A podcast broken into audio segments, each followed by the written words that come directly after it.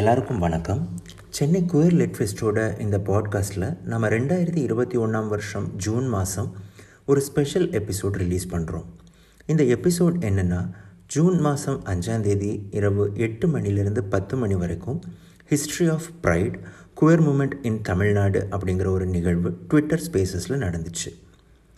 Queer Tamil spaces சார்பாக நடந்த இந்த நிகழ்ச்சியை சூர்யா சிஇஜி மற்றும் செரி பிளாசம்னு 2 நபர்கள் ஒருங்கிணைச்சிருந்தாங்க.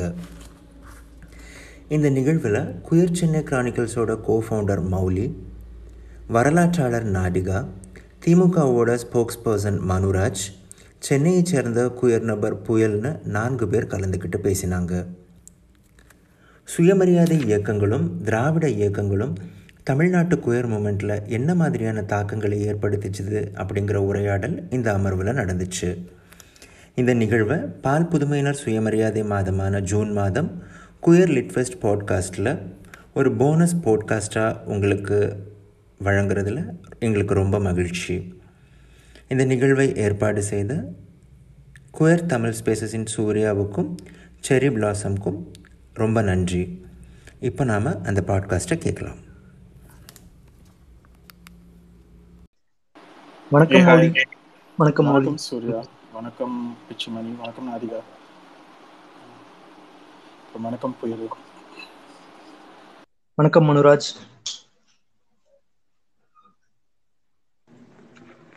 அனைவருக்கும் வணக்கம். வரும்போதே தமிழ் போல் வாழ்கன்னு கேக்குறதே ரொம்ப இனிமையா இருக்கு. அனைவருக்கும் இனிமையான தமிழ் வணக்கம். வணக்கம் வணக்கம் மனுராஜ். இன்னைக்கு நிறைய கேப்பீங்க அத. கூல்.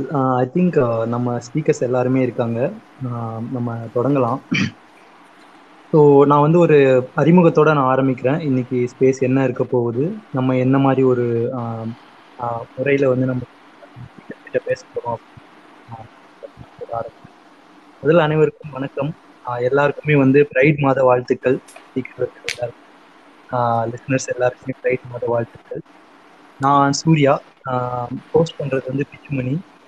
இது நாங்கள் ப்ரைட் மாதத்தை முன்னிட்டு நம்மளோட LGBTQIA சமூகத்துக்கு சார்ந்த ஒரு இந்த மாதம் முழுக்க ஒரு வார இறுதியிலையும் ஒரு ஸ்பேஸ் நடத்தலாம் அப்படின்னு திட்டமிட்டோம். ஸோ அதனுடைய தொடர்ச்சியாக இதுதான் நாங்கள் இன்னைக்கு ஆரம்பிச்சிருக்கிற முதல் ஸ்பேஸ். ஸோ முதல் ஸ்பேஸில் கலந்துக்கிட்ட எல்லாருக்கும் நன்றி. இன்று பேச உள்ள தலைப்பு என்னன்னு பார்த்தீங்கன்னா, ப்ரைட் வரலாறும் தமிழ்நாட்டில் குயர் இயக்கமும் அதில் திராவிட இயக்கத்தின் தாக்கமும் அப்படிங்கிற ஒரு தலைப்புல தான் நாங்கள் பேச போறோம். ஸோ நம்ம கிட்ட இருக்கிற 4 பேச்சாளர்கள் இருக்காங்க. இப்போ நான் ஒருத்தரையும் அறிமுகப்படுத்தி வச்சிடுறேன். முதல்ல மௌலி இருக்காரு. மௌலி பார்த்தீங்கன்னா டைவர்சிட்டி அண்ட் இன்க்ளூஷன் உத்தியாளராக இருக்காரு. கார்பரேட்ல ஒர்க் பண்றாரு அவரு. அது மட்டும் இல்லாம குயர் சென்னை கிரானிக்கல்ஸ் அதோடைய நிறுவனராகவும் இருக்காரு. வணக்கம் மௌலி. அவரு பதிப்பாளர் கூட. வணக்கம் சூர்யா. நான் ஏதாவது மிஸ் பண்ணிட்டேன்னா மன்னிச்சுக்கோங்க. நான் இப்போதான் முதல் முறையா ஒரு ஸ்பேஸ் தொகுத்து வழங்குறேன். நீங்க அருள் கூர்ந்து இந்த மன்னிச்சுக்கோங்க. ஏதாவது நான் ஆட் பண்ணலன்னா நீங்களும் ஆட் பண்ணிடுங்க. சாரி. அடுத்தது நம்ம கிட்ட நாடிகா இருக்காங்க. நாடிகா பெங்களூர்ல இருந்து வராங்க. ஸோ அவங்க நிறைய குயர் தொடர்பான ஆர்கனைசேஷன்கள்லையும் ஒர்க் பண்ணியிருக்காங்க இதுக்கு முன்னாடி. இப்போ அவங்க ஒரு தனியார் நிறுவனத்துல வேலை பார்த்துட்டு இருக்காங்க. அவங்க பிரைவேட்டா ப்ரொஃபைல் இருக்கிறதுனால நான் அதை பத்தி இப்போதும் சொல்ல போறது இல்லை. நாடிகா, நீங்க வேற ஏதாவது ஆட் பண்ணணும்னு நினைக்கிறீங்களா அறிமுகத்துல? வணக்கம். நான் பெங்களூர்ல இருந்தாலும் நான் சென்னை முழுக்க சென்னைக்காரினா. பிறந்து வளர்ந்து குப்பை கொட்டதெல்லாம் சென்னையில. அதனால பெங்களூர்னு பிரிச்சு வைக்க வேண்டாம். பெங்களூரும் சென்னையா தான், அதனால பரவாயில்ல, அது வேற விஷயம். ஆனா நான் சில்லென்ற சென்னை பெங்களூர். நன்றி நாடிகா. அடுத்தது நம்ம கிட்ட சென்னையில இருந்து புயல் இருக்காங்க. புயலும் பிரைவேட் ப்ரொஃபைல் அப்படிங்கறதுனால நான் அவங்கள பத்தி பர்சனலா எதுவும் சொல்ல போறது இல்லை. வணக்கம் புயல். நீங்க ஏதாவது சொல்லணும்னா நீங்க உங்களுடைய அறிமுகத்தை சொல்லுங்க. ஹாய், நான் Puyal. I'm from Chennai. I am a content writer. So நான் தான் அந்த குரூப்லயே ஜூனியர்னு நினைக்கிறேன். Bisexual and I am from Christian family. So என்னோட எக்ஸ்பீரியன்சஸ் பற்றி அதை சுற்றி நான் கம்யூனிகேட் பண்ணலாம் அப்படின்னு இருக்கேன். என்னோட பைசெக்சுவலாக நான் வெளியில் வருது, அதோட எக்ஸ்பீரியன்ஸ் எப்படி இருந்தது, அதை டிஎம்கே ஆர்கனைசேஷன் எப்படி பார்த்தது அப்படிங்கிறத பற்றி நான் கம்யூனிகேட் பண்ணலான்னு இருக்கேன். So that's it. நன்றி புயல், நன்றி. நம்மகிட்ட கடைசியா இருக்கிறது வந்து மனுராஜ். மனுராஜ் வந்து திமுகவுடைய செய்தி தொடர்பாளர். அவர் சென்னை உயர்நீதிமன்றத்துல வழக்கறிஞராகவும் இருக்காரு. வணக்கம் மனுராஜ். அனைவருக்கும் வணக்கம். முதல்ல இனிய இந்த தமிழ் குயர் ஸ்பேஸுக்கு அழைத்ததற்கு நன்றி சூர்யா. இதுல வந்து ஒரு சுவாரஸ்யமா என்ன பாக்குறேன்னா, சொசைட்டியில வந்து குயர் கம்யூனிட்டிஸுக்கு ஸ்பேஸ் கொடுக்கறத பத்தி நம்ம பேச போறோம். ஆனா நீங்க வந்து அதுக்கு முன்னாடியே ட்விட்டர்ல ஒரு ஸ்பேஸ் ஆர்கனைஸ் பண்ணிருக்கீங்க. ஸோ மிக்க மகிழ்ச்சியான தருணம். அதுவும் இதுல பங்கேற்பதற்கான வாய்ப்பு கொடுப்பதற்கு மிக்க நன்றி. நன்றி, நன்றி மனுராஜ், நன்றி. கலந்துகிட்டதுக்கு நன்றி. நான் வந்து நம்ம இப்ப உள்ள போலாம். 5 நிமிஷம் ஆயிடுச்சு. நான் அறிமுகத்துக்கு 5 நிமிஷம் பிளான் பண்ணியிருந்தேன். ஸோ அடுத்தது வந்து நான் இந்த ஸ்பேஸ் உடைய ஒரு ஃபார்மேட் பத்தி சொல்லிடுறேன், என்ன மாதிரியான ஃபார்மேட் இது அப்படின்னு சொல்லிட்டு. ஸோ இப்போதைக்கு நம்ம ஆரம்பிக்கிறப்போ நம்மளுடைய 4 ஸ்பீக்கர்ஸ் கூட மட்டும்தான் ஆரம்பிக்க போறோம். இது வந்து ரவுண்ட் ராபின், அதாவது சுழற்சி முறையில நான் இதை கண்டக்ட் பண்ண போறேன். 2 பகுதிகள் இருக்க போகுது. முதல் பகுதி என்னன்னு பாத்தீங்கன்னா, பிரைடுடைய வரலாறு. பிரைடுடைய வரலாறு உலகளாவிய நோக்கில், நம்ம இந்திய ஒன்றிய நோக்கில், அதுக்கப்புறம் நம்ம தமிழ்நாட்டு நோக்கில். இதை பத்தி முதல் பகுதியில நம்ம பேச போறோம். பிரைடு வரலாறு தமிழ்நாட்டில் குயர் இயக்கம் அப்படிங்கிற பகுதியில. 2வது பகுதி வந்து குயர் இயக்கமும் அதில் திராவிட இயக்கத்தின் தாக்கமும் அப்படிங்கிற தலைப்புல நம்ம பேச போறோம். ஸோ இந்த 2 பகுதிகள்லையும் பார்த்தீங்கன்னா நான் வந்து சில கேள்விகள் கேட்பேன். ஸோ அந்த கேள்விகளை வந்து ஒரு பேச்சாளர்கிட்டையும் சுழற்சி முறையில் நான் எடுத்துட்டு போவேன். ஒருத்தரும் அவங்களுக்கு அதற்கான பதிலும் அதற்கான எதிர்வினையும் அவங்களுடைய எண்ணங்களையும் சொல்லிட்டு அடுத்த பேச்சாளர் வந்து நான் கேட்பேன். ஸோ அவங்க வந்து அவங்களுக்கான பதிலும் சொல்லலாம், அவங்களுக்கு முன்னாடி பேசின பேச்சாளர் சொன்னதுக்கான அவங்களுடைய எதிர்வினையும் ஆற்றலாம். ஸோ இந்த மாதிரி ஒரு ஃபார்மேட் தான் இருக்க போகுது. இது முடிஞ்சதுக்கு அப்புறம் இந்த 2 டாபிக்லயும் இதே மாதிரி ஒரு சில ஒரு 2-3 சுற்றுகள் இந்த மாதிரி நம்ம போய் நமக்கு அதுல ஒரு கன்சென்சஸ், அதுல ஒரு நமக்கு தெளிவான பதில்கள் நிறைய கிடைச்சதுக்கு அப்புறம் நம்ம வந்து முதலில் வருபவருக்கே முன்னுரிமை அப்படிங்கிற அடிப்படையில ஒரு சில ஆடியன்ஸ் கேள்விகளும் நம்ம எடுத்துப்போம். ஸோ நேரம் குறைவா இருக்கிறதுனால ஆடியன்ஸ் கேள்விகள் வந்து நீங்க ஏதாவது இருந்ததுன்னா எனக்கோ பிச்சுமணிக்கோ நீங்க டைரெக்டா வந்து மெசேஜ்ல அனுப்பலாம். நாங்கள் கண்டிப்பா படிச்சுக்கிட்டே இருக்கோம் சைட்ல. ஸோ அதை நாங்கள் டைரெக்டா ஸ்பீக்கர்ஸ் கிட்ட கேட்போம். அப்படி இல்லாட்டி நீங்க பேச வாய்ப்பு கிடைச்சதுன்னா நீங்க நம்மளுடைய பேச்சாளர்கள் கிட்ட உங்க கேள்விகளை கேட்கலாம். தயவு செஞ்சு இப்போ என்ன நம்ம தலைப்பு எடுத்திருக்கோமோ அதுக்கு ஒன்றி இருக்கிற மாதிரி உங்களுடைய கேள்விகளை வச்சுக்கிட்டா ரொம்ப நல்லா இருக்கும். இறுதியா வந்து நாங்க we are going to open the floor for everyone. அதுலயும் நீங்க வந்துட்டு நம்ம பேச்சாளர்கள் கிட்ட கேள்வி கேட்கலாம். ஸோ இதுதான் நம்ம ஃபார்மேட். ஸ்பீக்கர்ஸ், உங்களுக்கு இந்த ஃபார்மேட் புரிஞ்சது அப்படின்னா நீங்க ஒரு 100 போட்டு எனக்கு ஒரு தகவல் சொல்லுங்க. நன்றி மௌலி.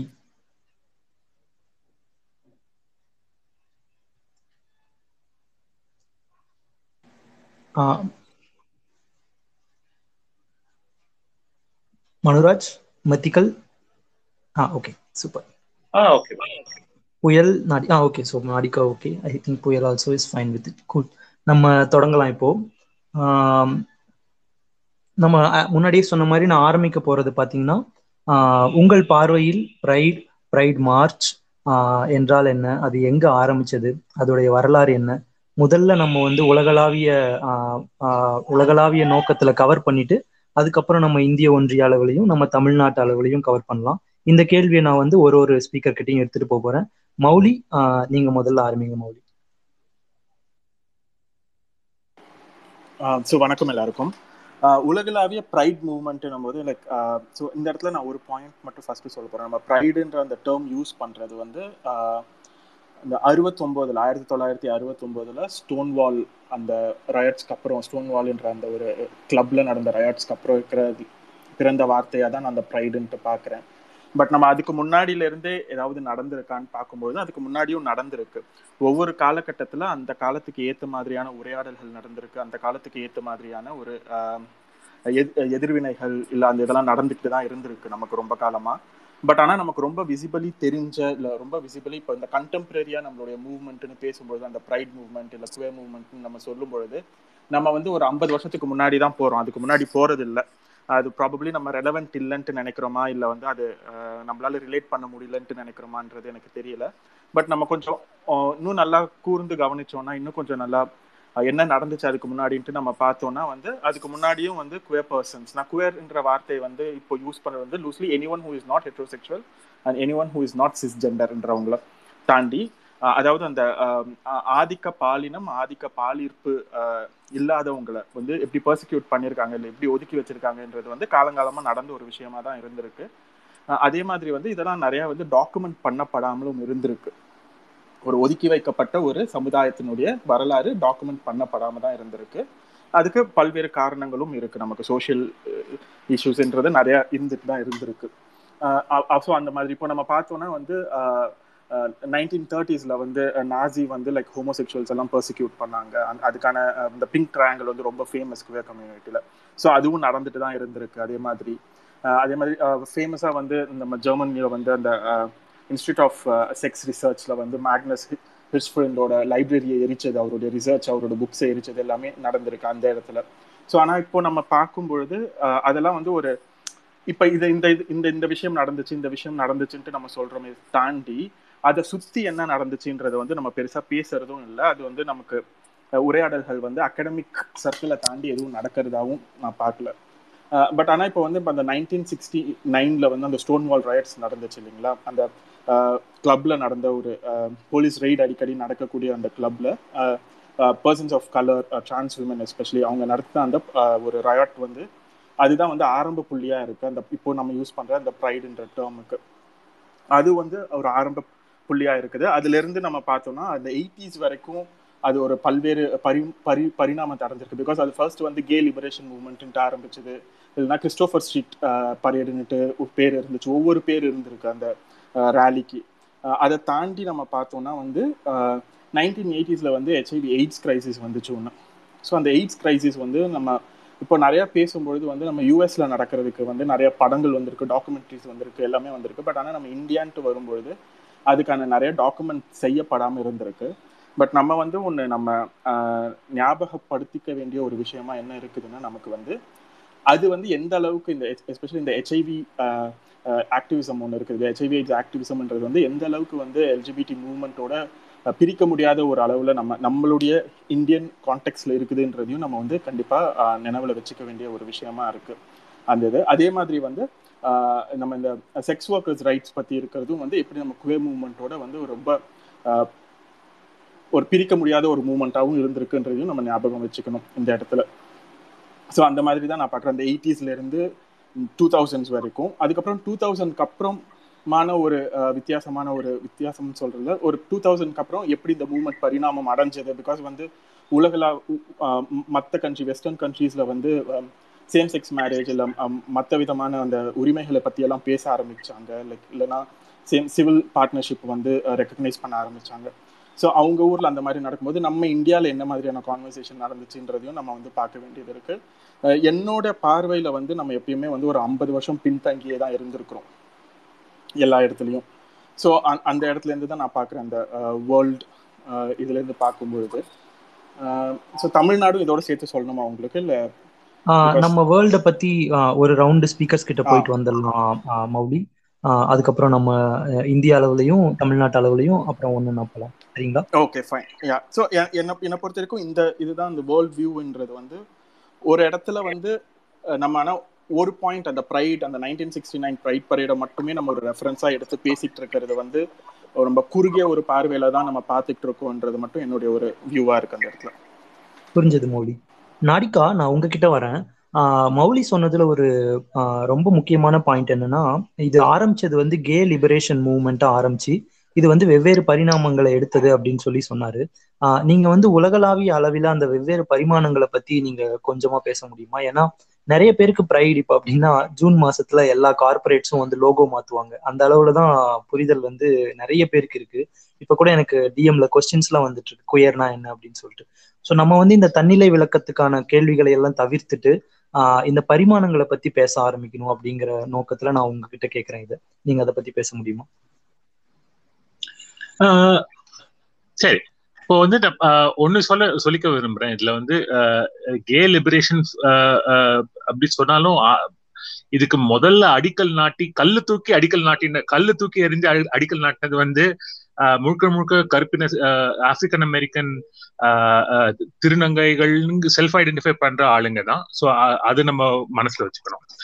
எனக்கு போ போ என்ன ஆகுதுன்னா இந்த மூமெண்ட் வந்து ஃபுல் அண்ட் ஃபுல்லா ஒரு ஒயிட்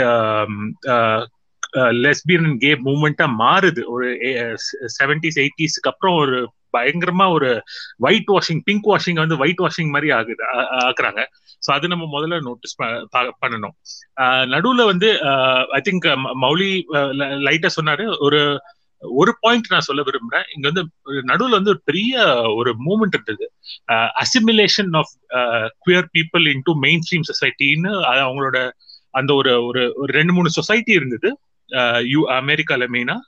அவங்களோட மெயின் எய்மே வந்து அண்ட் ஃபுல் அண்ட் ஃபுல் அவங்க வந்து ஒயிட் பீப்புள். அவங்க வந்து மெயின் எய்மே வந்து நாங்க வந்து we are like you except we like people of our own sex and the level la pesitu assimilate panika try pannanga mainstream society kulla.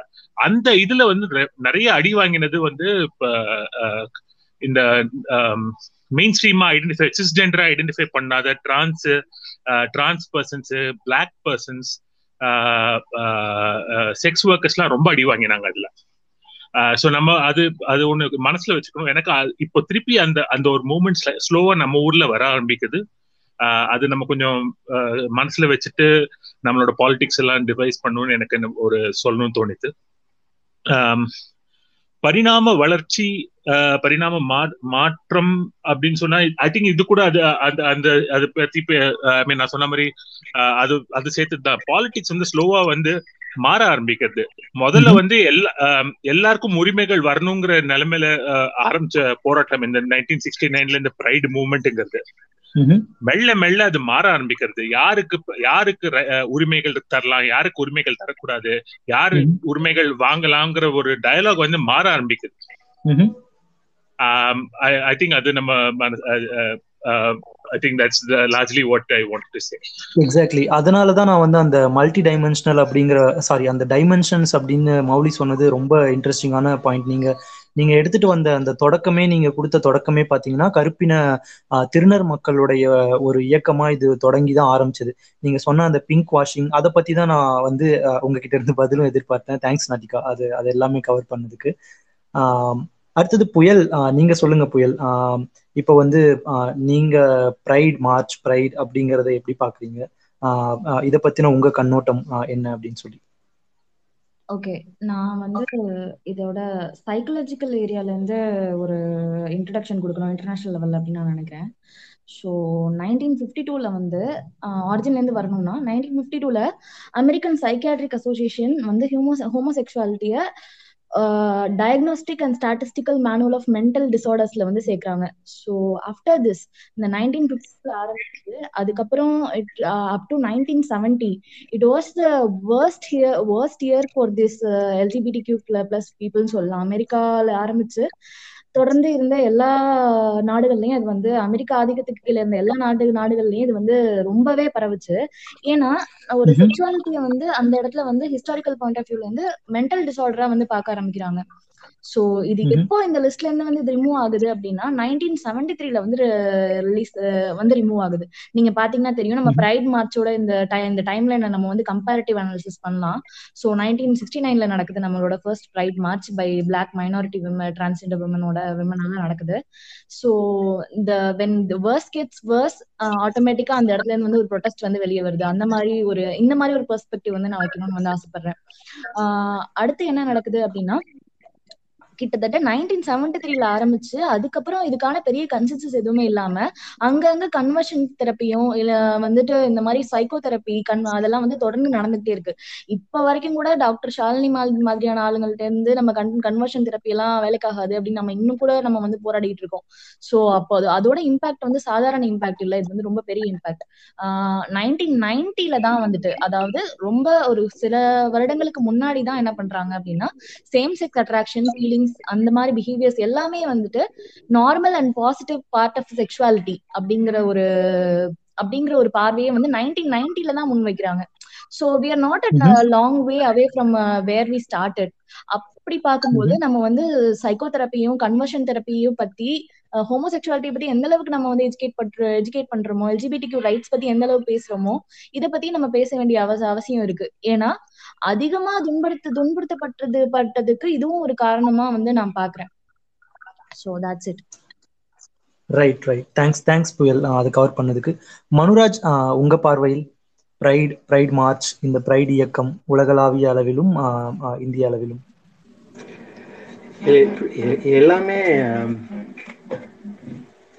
எல்லாமே cover பண்ணிட்டீங்க. நான் இவர் மௌலி சொன்னதை வந்து முழுமையா ஏத்துக்கிறேன். இருந்தாலும் நம்ம நீங்க என்னை கூப்பிட்டதற்காக ஏதாவது நான் இங்க கொண்டு வந்து சொல்லணும்ன்றதுக்காக சொல்றேன். இப்ப நம்ம சமூகத்துல பாத்தீங்கன்னா ப்ரைடுனா பெருமையை தாண்டி தன்மான உணர்வு, சுயமரியாதை. அப்படி அந்த கண்ணோட்டத்துல இருந்து பார்த்தீங்கன்னா சுயமரியாதை மாநாடு வந்து 1929 நடந்தது, பிப்ரவரி மாசத்துல. பெரியார் வந்து சுயமரியாதை இயக்கத்தை வந்து கொண்டு வந்து அந்த மாநாட்டுல வந்து குறிப்பா ஒரே ஒரு ரெசல்யூஷன் அன்னைக்கு அங்க பாஸ் பண்ணியிருக்காங்க அந்த கான்ஃபரன்ஸ்ல. அதை மட்டும் படிக்கிறேன், இந்த கான்டெக்ஸ்டுக்கு அது சரியா வரும்னு நினைக்கிறேன்.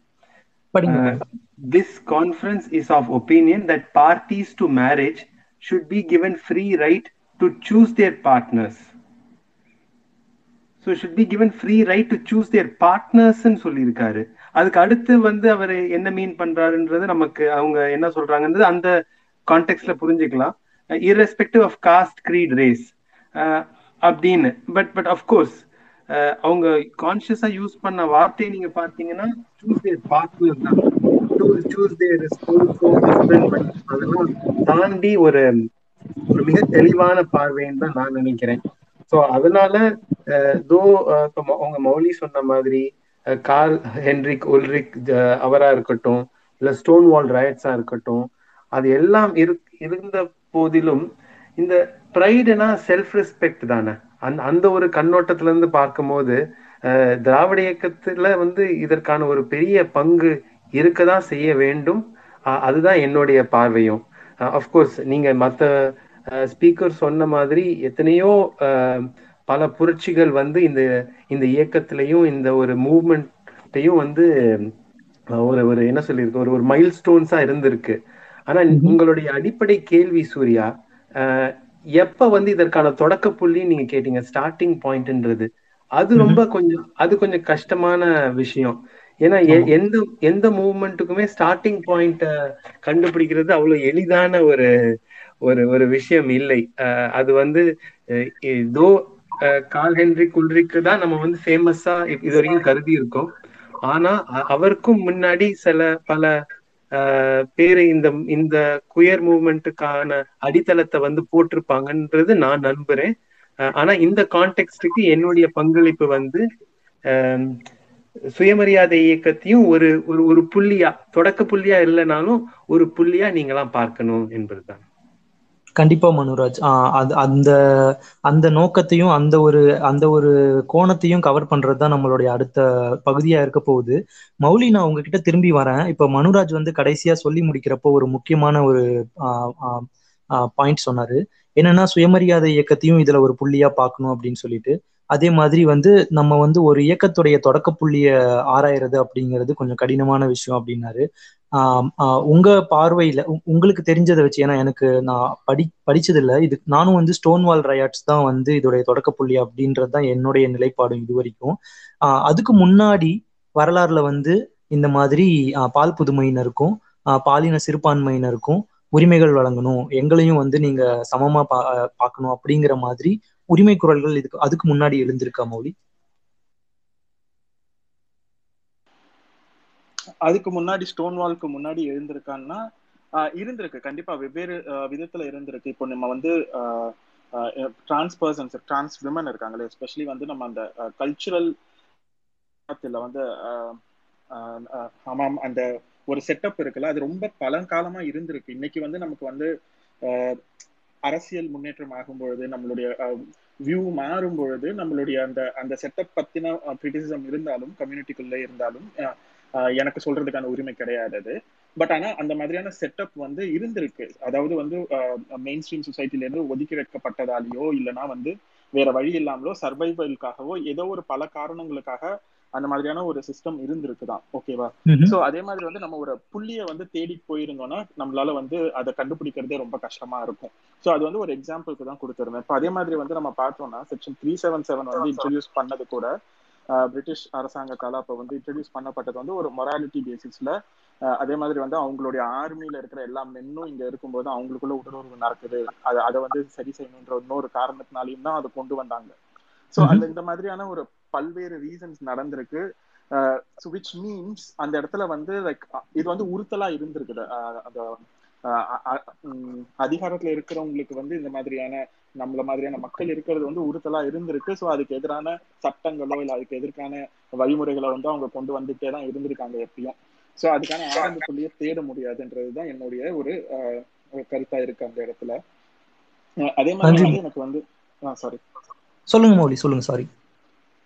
ஸோ அந்த இடத்துல அங்கே அது தேடி போகிறது வந்து ஐ திங்க் நம்ம வந்து அந்த ஹிஸ்ட்ரி எனக்கு வந்து எந்த இடத்துல ரொம்ப முக்கியமாக இருக்குதுன்னா வந்து நம்மள மாதிரியான மக்கள் வெவ்வேறு காலகட்டங்களில் வந்து இருந்திருக்கிறாங்க, அவங்க எப்படி வாழ்ந்திருக்கிறாங்க, அவங்க என்ன மாதிரியான உரையாடல்கள் நடத்தியிருக்காங்க, எப்படி அந்த சொசைட்டியை நேவிகேட் பண்ணியிருக்காங்கன்றது நம்ம தெரியணும். அதை வந்து நம்ம டிஸ்கார்ட் பண்ணக்கூடாது, இல்லைன்னா அதை வந்து நெகோஷியேட் பண்ணிடக்கூடாதுன்ற ஒரு காரணத்தில் அது வந்து ரொம்ப முக்கியமாக இருந்திருக்கு நமக்கு.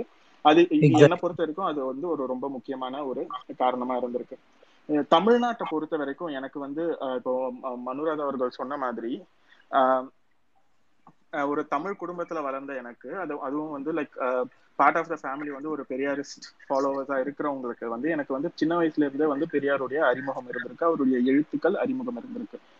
என்னோட மைண்ட்ல இருந்த ஒரு அந்த சின்ன வயசுல வரும்பொழுது நான் வந்து பெரியாருடைய எழுத்துக்களை படிக்கும் பொழுதோ இல்லை கேட்கும் போதோ எனக்கு வந்து ஃபர்ஸ்ட் வந்தது வந்து இது வந்து ஸ்டேட்டஸ் கோ வந்து அவர் குவெஸ்டன் பண்ணாருன்றது தான் என்னோட மைண்ட்ல வந்து உட்காந்துச்சு. அவர் வந்து இப்போ இன்னைக்கு நிறைய பேர் கேட்பாங்க வந்து லைக் பெரியார் பேசினாரா, அவர் ஹோமோஃபோபிக்கா சொல்லியிருக்காரு, பேசல, அது இதுன்ட்டு நிறைய சொல்லியிருக்காங்க. பட் என்னை பொறுத்த வரைக்கும் ஆஸ் அ குயர் கிட் நான் வளரும்பொழுது என்னை சுத்தி எல்லாமே வந்து ஒரு ஹெட்ரோசென்ட்ரிக்கா இருந்த ஒரு வேர்ல்ட்ல அதே மாதிரி வந்து ஒரு ரொம்ப அந்த மொராலிட்டியோட இருக்கிற ஒரு சமுதாயம், ஒரு ஆண் பெண்ணை தான் கல்யாணம் பண்ணிக்கணும், அந்த மாதிரியான ஒரு பல லேயர்ட் ரூல்ஸ் இருக்கிற ஒரு சொசைட்டில வந்து ஒருத்தவர் வந்து 50 வருஷத்துக்கு முன்னாடி அதை எதிர்த்து ஒரு ஸ்டேட்டஸ் கோவை குவெஸ்டன் பண்ணியிருக்காருன்றதுதான் என் மைண்ட்ல வந்துச்சு ஆஸ் அ கிட். ஸோ எனக்கு வந்து அந்த இடத்துல தான் வந்து அந்த திராவிடியன் மூமெண்ட்ல செல்ஃப் ரெஸ்பெக்ட் மூமெண்ட்ன்றது வந்து எனக்கு வந்து ரொம்ப ஒரு பெரிய உந்துகோலா இருந்தது. வந்து ஓகே, எப்பயுமே வந்து நம்ம பெரும்பான்மைக்கு அடங்கி போக தேவையில்ல, பெரும்பான்மை எப்பயும் சொல்றது கரெக்ட் கிடையாதுன்றது எனக்கு அந்த இடத்துலதான் வந்து எனக்கு தோணுச்சு, எனக்கு கத்துக்கின ஒரு பாயிண்டா இருந்தது அந்த இடத்துல. ஸோ அந்த இடத்துல அதே மாதிரி வந்து பெருமைன்ற வார்த்தை இல்லையா, அந்த ப்ரைடுன்னும் போது தமிழ்ல வந்து நம்ம ஆக்சுவலி சென்னையில வந்து ஃபர்ஸ்ட் ப்ரைட் பரேட் ஆரம்பிச்சது 2009 ஒரு 4 வருஷத்துக்கு வந்து பெருமைன்னு தான் அந்த ப்ரைடுன்ற வார்த்தை இருந்துச்சு. பட் ஆனா அந்த போஸ்டர்ஸ்ல எல்லாம் இல்லை. பட் ஆனா ப்ரைடுன்னும் போது தமிழ்ல வந்து ஆக்சுவலி பெருமைன்னு தான் இருந்தது. இப்போ எனக்கு வந்து தோணுன முதல் இது வந்து அது பெருமைன்றது வந்து ஒரு ரைட்டான வேர்ட் கிடையாது. பட் ஆனா வந்து ப்ரைடோட context as a queer person எனக்கு ப்ரைடுன்ற ஒரு வார்த்தை என்ன மீன் ஆகுதுன்னா என்னுடைய சுயமரியாதையை தான் அது வந்து குறிக்குது. ப்ரைடுன்றதுன்னும் போது நமக்கு வந்து தமிழ்நாட்டில் எந்த ஒரு உரிமையை பேசும்பொழுதும் நமக்கு வந்து சுயமரியாதை இயக்கத்தை சார்ந்து இருக்கிற ஒரு உரிமையாக தான் நான் பார்க்குறேன். ஸோ அந்த இடத்துல ப்ரைடுக்கு ஈக்குவலண்டான ஒரு டேர்ம் தமிழ்லன்னு நம்ம பார்த்தோம்னா நம்ம வந்து டைரக்டா டிரான்ஸ்லேட் பண்ணலன்னா நமக்கு ஆல்ரெடி இருக்கிற ஒரு அழகான வார்த்தை வந்து சுயமரியாதை. ஸோ அதெல்லாம் நம்ம யூஸ் பண்ணலாமேன்றது தான் என்னோட நான் இப்போ ப்ரொபோஸ் பண்ணது வந்து 2014 அதை நம்ம இப்போ யூஸ் பண்ணிட்டு இருக்கோம்.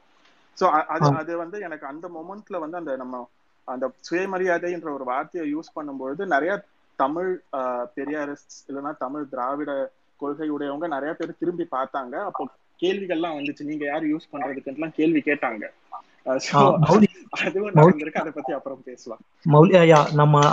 அடுத்த செக்ஷன்ல நம்ம கவர் பண்ணிக்கலாம். இப்போ இதை மட்டும் கவர் பண்ணிட்டு முடிச்சிடலாம். நான் வந்து நாடிகா கிட்ட போறேன். Nadika, Mouli has given us like நமக்கு கரெக்டா ஒரு நம்ம புள்ளியில ஒரு கொண்டு வந்து விட்டார். என்ன புள்ளினா, நம்ம இப்ப இந்திய ஒன்றியத்திலையும் நம்ம தமிழ்நாட்டு அளவுலையும் இந்த குயர் மூவ்மெண்ட் வந்து தொடங்கின விதம் பற்றி நீங்க கொஞ்சம் பேச முடியுமா இந்த இதுல? அகைன் மனு அவர் சொன்ன மாதிரியும் மௌலி சொன்ன மாதிரியும் கரெக்டா இந்த புள்ளியில தான் ஆரம்பிச்சது, இங்கேருந்து பெருசாச்சு அங்கேருந்து போச்சுன்னு நம்ம சொல்றது ரொம்ப கஷ்டம். அப்படின்னு பார்த்தா நிறைய இது இருக்கு. மௌலி சொன்ன மாதிரி இந்த செக்ஷன் 377க்குலாம் முன்னாலேயே வந்து இந்தியாவில வந்து இந்த அந்த sexual union against the order of the நேச்சருங்கிற அந்த கான்செப்டே இங்கேன்னு தான் வர ஆரம்பிக்குது. ஸோ நம்ம எப்படி அவங்க அதுக்கு முன்னால என்னெல்லாம் இருக்குன்னு நம்மளால சொல்றதுனால இந்திய ஒன்றியம் அப்படின்னு பார்த்தா ஒன்னு ரெண்டு பெரிய பாயிண்ட் எனக்கு தோணுது. அது எவ்வளவு தூரத்துக்கு உண்மைன்னு தெரியல, அது நான் எனக்கு பட்டது நான் சொல்றேன். எனக்கு வந்து இந்த இதுல ஐ திங்க் 94லயோ என்னமோ இந்த படம் வந்து தீபா மேத்தாவோட இந்த ஃபயர் இந்த படம் வந்து வெளியானது. அது வந்து ஒரு ஒரு ஓரளவுக்கு ஒரு ஒரு விசிபிலிட்டி கொடுத்தது. லெஸ்பியன் அண்ட் குயர் விமன் பத்தின ஒரு விசிபிலிட்டி, அதுக்காக அதை எதிர்த்து நிறைய போராட்டங்கள் நடந்தது. அந்த எதிர்ப்பை எதிர்த்து அந்த படத்துக்கு ஒரு சப்போர்ட் கொடுத்து குயர் விமன் ஐடென்டிட்டிஸுக்கு வெளிப்படுத்துறதுக்கு நிறைய குரூப்ஸ் நார்த் இந்தியாலையும் ஃபார்ம் ஆச்சு. ஒன்று ரெண்டு இங்க சவுத் இந்தியால வந்துச்சு. நம்ம தமிழ்நாட்டுல அவ்வளவா பெருசா எடுக்கல. அப்போ எனக்கு வயசு சின்ன வயசானால எனக்கு அப்போ தெரியலையோ என்னமோ. பட் நான் படிச்சதுல நிறைய இது நான் அதுக்கப்புறம் படிச்சதுல இது நான் பார்த்திருக்கேன். அந்த 90 அந்த அந்த அந்த ஃபயர் படத்துக்கான ஒரு எதிர்ப்புல ஒரு ஒரு விமென்ஸ் ரைட்ஸ் மூவ்மெண்ட்ஸ்குள்ள குயர் கான்வர்சேஷன்ஸ் வர ஆரம்பிக்குது. பெண்ணியம், பெண் விடுதலை இயக்கங்கள்ல லெஸ்பியன்ஸ்ங்கிற ஒரு வார்த்தை, ஒரு சொல் வந்து புழக்கத்துல வர ஆரம்பிச்சது இந்த இந்த இந்த பீரியடுக்கு அப்புறம். அதுக்கப்புறம் நம்ம நிறைய அண்ட் இன்னொன்று எனக்கு சின்ன வயசுல ரொம்ப ஞாபகம் இருந்தது வந்து நம்ம அந்த மௌலி ஏற்கனவே அதை பத்தி பேசினா இந்த 90ஸ்ல இந்த எய்ட்ஸ் பத்தி ஒரு விழிப்புணர்ச்சி வர ஆரம்பிக்கும் போது முதல்ல டிவியில வந்து ஒரு ஓர்பாலி இருப்பு கொண்ட ஒருத்தர் வந்து அவர் வந்து தன்னை அடையாளம் பண்ணி நான் ஐ எம் கே பர்சன் சொல்லி அதனால எனக்கு அந்த அந்த எய்ட்ஸ் விழிப்புணர்ச்சிக்கா அது கொஞ்சம் இது பண்ண ட்ரை பண்ணாங்க. அப்படியும் அதுல வந்து ஒரு விசிபிலிட்டி கிடைச்சது. அதனால நிறைய பேர் அதை பார்க்க ஆரம்பிச்சாங்க. அந்த பீரியட்ல தான் திருநங்கைகள்லாம் ஒரு ஒரு பயங்கர விசிபிலிட்டி வர ஆரம்பிச்சது அந்த பீரியட்ல. மெயினா பார்த்தோம்னா நம்ம என்ஜிஓஸோட கொஞ்சம் ஒரு ஒரு இது இருந்துச்சு. எனக்கு வெளியூர்ல இருந்து காசு வர ஆரம்பிச்சது. இவங்களை டார்கெட் பண்ணி இவங்களுக்காக இது பண்ணணும். என்ன மெடிக்கல் இன்டர்வென்ஷன் அந்த எய்ட்ஸோட ஸ்ப்ரெட் தொற்று குறைக்கிறதுக்கு. அதனால இவங்களை வந்து சில பேர் வந்து வேண்டா விருப்ப அவங்கள வெளிப்படுத்தினாங்க. சில பேர் வந்து வெளிப்படுத்த பட்டார்கள். சில பேர் சுயமா வந்தாங்க. ஆனா அதெல்லாம் எனக்கு தெரிஞ்சு இதெல்லாம் ஒரு எனக்கு என்னோட மனசுல நிக்கிறது என்ன இதனால எனக்கு வந்து ஒரு சில விழிப்புணர்ச்சிகள் சில இது வர ஆரம்பிச்சது. இப்படிலாம் இருக்கலாம், இப்படிலாம் இதெல்லாம் கூட பாசிபிலிட்டிஸ்னு ஒரு எனக்கு ஒரு வர ஆரம்பிச்சது. இது இந்த மெயின் 3 பாயிண்ட்ஸ் எனக்கு தோன்றது. நன்றி நாதிகா. அடுத்த ஒரு அது கூட அப்படியே ஒரு துணை கேள்வியும், அதாவது தமிழ்நாட்டுல நம்ம சுயமரியாதை பேரணி பிரைட் மார்ச் வந்து தொடங்கின அந்த வரலாறு பத்தி மௌலியா இருந்தாலும் சரி, நாதிகா அல்லது புயலா இருந்தாலும் சரி, அதை பத்தி நீங்க ஒரு சில சொற்கள் ஒரு சில வரிகள் முடிச்சிங்கன்னா நம்ம அடுத்த செக்ஷன் போயிடலாம். அதாவது முக்கியமா நான் அதுல என்ன எதிர்பார்க்கறேன்னா எப்படி ஆரம்பிச்சது, எந்த புள்ளியில பிரைட் மார்ச் தமிழ்நாட்டுல எப்படி ஆரம்பிச்சது, அதுல அதற்கு முன்னெடுப்பு எடுத்த சமூக அரசியல் இயக்கங்கள்லாம் என்னென்ன அப்படிங்கிற பாயிண்ட மட்டும் நம்ம கவர் பண்ணிட்டு நம்ம அடுத்த செக்ஷன் ஆஃப் தி டாக் போயிடலாம். I think it's open question for anyone who wants to take. I think Mouli முதல்ல நாங்க இருந்தார் நினைக்கிறேன் அந்த மூமெண்ட்ஸ்ல எல்லாம். நான் வந்து நடுவுல தான் வந்து சேர்ந்தேன். நானும் ஃபர்ஸ்ட் இதுல இல்ல. பட் ஆனா எனக்கு தெரிஞ்சது வந்து ஒரு சில குறிப்புகள் எனக்கு தெரியும். அந்த 2009ல நடக்கும்பொழுது அப்போதான் அந்த காலகட்டத்தில் தான் இந்தியாவில் மற்ற நகரங்கள்லையும் நடக்க ஆரம்பிச்சது. இது வந்து ஒரு கோஆர்டினேட்டட் எஃபர்ட்டான ஒரு இதுவாக இருந்தது. அந்த என்ஜிஓஸ்குள்ளே இருந்த ஒரு கோஆர்டினேட்டட் எஃபர்ட்ஸாக இருந்தது. அதை தாண்டி தனிநபர்களுக்கு வந்து என்ன தேவைப்பட்டதாக இருந்துச்சுன்னா வந்து ஒரு பப்ளிக் ஸ்பேஸை ஆக்குப்பை பண்ணணுன்றது வந்து ஒரு முக்கியமான இதுவாக இருந்துச்சு. எனக்கு நிறைய பேர் சென்னையில் இருக்கிறவங்க வந்து நான் இருக்கிற சென்னையில் நான் தெருவில் வந்து நான் வந்து என்னுடைய அடையாளத்தை பற்றி நான் வந்து பெருமைப்பட்டு கொண்டு ஒரு சுயமரியாதையோடு நடக்கணுன்ற ஒரு காரணமும் இருந்துச்சு. அந்த வருஷம் வந்து சென்னையில வந்து ஒரு ஒரு இது வந்து ஒரு சின்ன பாயிண்ட் மாதிரி என்னன்னா, அதுக்கு முன்னாடி வருஷம் தான் வந்து திமுக அரசால வந்து டிரான்ஸ்ஜெண்டர் வெல்ஃபேர் போர்டு வந்து நிறுவப்பட்டது. அதுக்கு வந்து நம்ம எம்பி கனிமொழி அவர்களும் அதே மாதிரி விசிகேலேருந்து ரவிக்குமார் அவர்களும் ஒரு எஃபர்ட் போட்டிருந்தாரு. ஸோ அப்போ வந்து இந்த பெர்மிஷன் வாங்கிறதுக்காக போலீஸ் கிட்ட இருந்து இந்த பரேடுக்கு பெர்மிஷன் வாங்கிறதுக்காக ஒன் ஆஃப் த ரீசன்ஸ் வந்து அவங்க என்ன சொன்னாங்கன்னா, கனிமொழி அவர்களுக்கு நன்றி தெரிவிக்கிறதுக்காக இந்த பேரணி நடத்துறோம்னு சொல்லிட்டு தான் பெர்மிஷனும் வாங்கினாங்க. கொஞ்ச நேரம் வந்து அந்த ஒரு பிளக்கார்டும் வந்து அவங்க பேரு நன்றி போட்டு இருந்துச்சு, தூக்கிட்டு போனது எல்லாமும் இருந்திருக்கு அதுல. ஸோ இப்படிதான் ஆரம்பிச்சுது. நன்றி நன்றி மௌலி. ஸோ இப்போ வந்து நம்ம சென்னையில மட்டும்தான் நடக்கலன்னு நினைக்கிறேன், இல்லை நம்ம இப்போ பல ஐ திங்க் கோயம்புத்தூர்ல கூட போன வருஷமும் இல்லை அதுக்கு முத வருஷமும் நடந்ததுன்னு நினைக்கிறேன், pride march. Correct me if I am wrong. 2019 கோயம்புத்தூர்ல நடந்துச்சு, மதுரையில 2012 இல்ல 2013 நடந்தது ஒரு மார்ச். அதை தாண்டி சென்னையில தான் வந்து நடந்துட்டு இருக்கு, போன வருஷமும் இந்த வருஷமும் பேண்டமிக்னால நடக்கும். Okay okay okay, thanks thanks Mouli. I think நம்ம இந்த செக்ஷன் முடிச்சிட்டோம். நீங்கள் யாராவது வேறு ஏதாவது பாயிண்ட் ஆட் பண்ணணுன்னா நம்ம கேட்கலாம், இல்லாட்டி பிச்சு மணி ஏதாவது ஆடியன்ஸ் ஸ்பீக்கர் ரெக்வஸ்ட் இருந்ததுன்னா நம்ம ஒரு 3-5 வரைக்கும் எடுத்துக்கலாம். இந்த டாபிக் இப்போ நம்ம கவர் பண்ணது ரிலேட்டடாக மட்டும் ஏதாவது கேள்விகள் இருந்ததுன்னா நம்ம கேட்டுட்டு நம்ம அடுத்த செக்ஷன் போகலாம். யாராவது இருக்காங்களா பிச்சு மணி? இல்லை இப்போதைக்கு. Okay cool. ஸோ நம்ம வந்து அப்போ அடுத்த இது போகலாம், ஏன்னா நிறைய கேள்விகள் வந்திருக்கிறது எல்லாமே அடுத்த பகுதியில இருந்து தான் வந்திருக்கு எனக்கு. ஸோ அடுத்த பகுதி என்னன்னு பார்த்தீங்கன்னா, மௌலி போன இதில் ஆரம்பிச்சது தான், அதே மாதிரி மனுராஜும் அதை பற்றி பேசியிருந்தாரு கொஞ்சமாக, புயலும் வந்து ஆரம்பிச்சாங்க அதை பற்றி எப்படி வந்து திமுக இந்த சார்பாக அதை எடுத்துகிட்டு போகலான்ட்டு. ஸோ நம்ம இப்போ அந்த ஒரு கோணத்தை தான் நம்ம இப்போ இதில் பார்க்க போகிறோம்.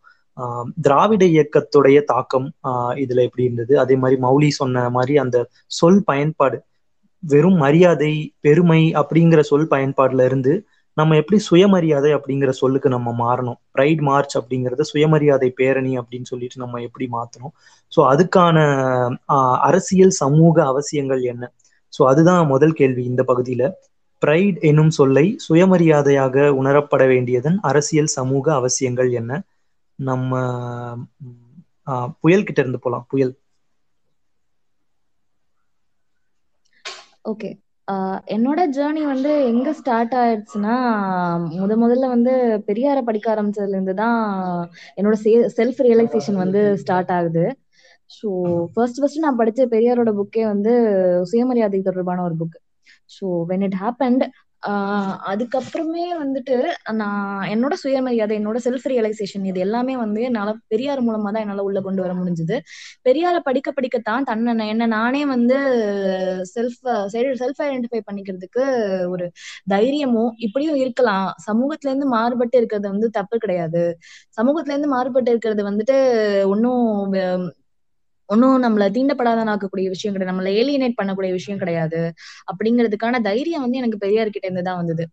ஸோ ஆரம்பத்துல நான் ஒரு பெரியாரிஸ்டா ஸ்டார்ட் பண்ணதுனாலதான் வந்துட்டு என்னால வந்து இந்த ஜேர்னியை வந்து கம்ப்ளீட் பண்ண முடிஞ்சது. அடுத்த ஒரு பைசெக்சுவலா என்னோட டிரான்சிஷன் வந்து ஓப்பனா என்னால வந்து இன்டர்நெட்ல வந்து நிறுவ முடிஞ்சது. என்னோட ஃபேமிலியில வந்து இதை என்னால ஓப்பன் பண்ண முடியாது, அது வந்து வேற மாதிரி விளைவுகள் கொண்டு போகுங்கிறது வேற விஷயம். அட்லீஸ்ட் இன்டர்நெட்லயாவது நான் most of the time spend பண்ற ட்விட்டர்லயாவது என்ன வந்து ஓப்பன்லி பைசெக்சுவலா என்னால வந்து ஐடென்டிஃபை பண்ணிக்க முடியுதுன்னா அதுக்கான தைரியம் வந்து சுயமரியாதை இயக்கத்துல இருந்து தான் வருது அப்படிங்கறத வந்து நான் வந்து நினைக்கிறேன். இதுக்கான பிளாட்ஃபார்ம், இது கிரியேட் பண்ணி கொடுத்த ஸ்பேஸ், இதுல இருந்து வந்த எல்லாமே வந்துட்டு ஐ மீன் இதோட அவுட்புட், திராவிட மூவ்மெண்டோட அவுட்புட்டா தான் நான் வந்து இதை பாக்குறேன். நமக்கு இப்போ கிடைச்சிருக்க, இப்ப நம்ம பேசிட்டு இருக்க ஸ்பேஸ் கூட இது வேற, ஒருவேளை வந்து வேற மாதிரி வேற ஆங்கிள் நம்ம கிட்ட வந்து சேர்ந்திருக்கலாம். மற்றபடி தமிழ்நாடு பொறுத்த வரைக்கும் நீங்க வந்து எந்த ஒரு சிறுபான்மை இனத்தோட சுயமரியாதையை பத்தி பேசணும்னா நீங்க வந்து பெரியாரை முன்வைக்காம பேசவே முடியாது.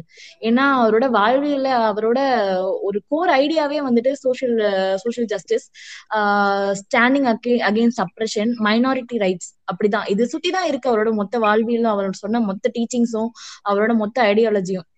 அப்படி இருக்கும் பொழுது நாம வந்து சிறுபான்மையினரா இருக்கும் பொழுது ஒரு அப்ரெஷன், ஒரு மெஜாரிட்டேரியனிசமோட அப்ரெஷனை வந்து நம்ம வந்து எதிர்த்து நிற்கும் பொழுது பெரியாரோட தடியை வந்து தாராளமா தைரியமா புடிச்சுக்கலாம் அப்படின்றது வந்து என்னோட கருத்து. So that's it from my personal experience. நன்றி புயல். நம்ம அடுத்த பேச்சாளர்கிட்ட போகிறதுக்கு முன்னாடி ஒரு அறிவிப்பு. நான் பார்த்தீங்கன்னா மேலே ஒரு ட்வீட் வந்து நான் பின் பண்ணி வச்சுருக்கேன். இது இந்த ஸ்பேஸ் மூலமாக முடிஞ்ச அளவுக்கு நிதி திரட்டுறது தான் அதோடைய நோக்கம்.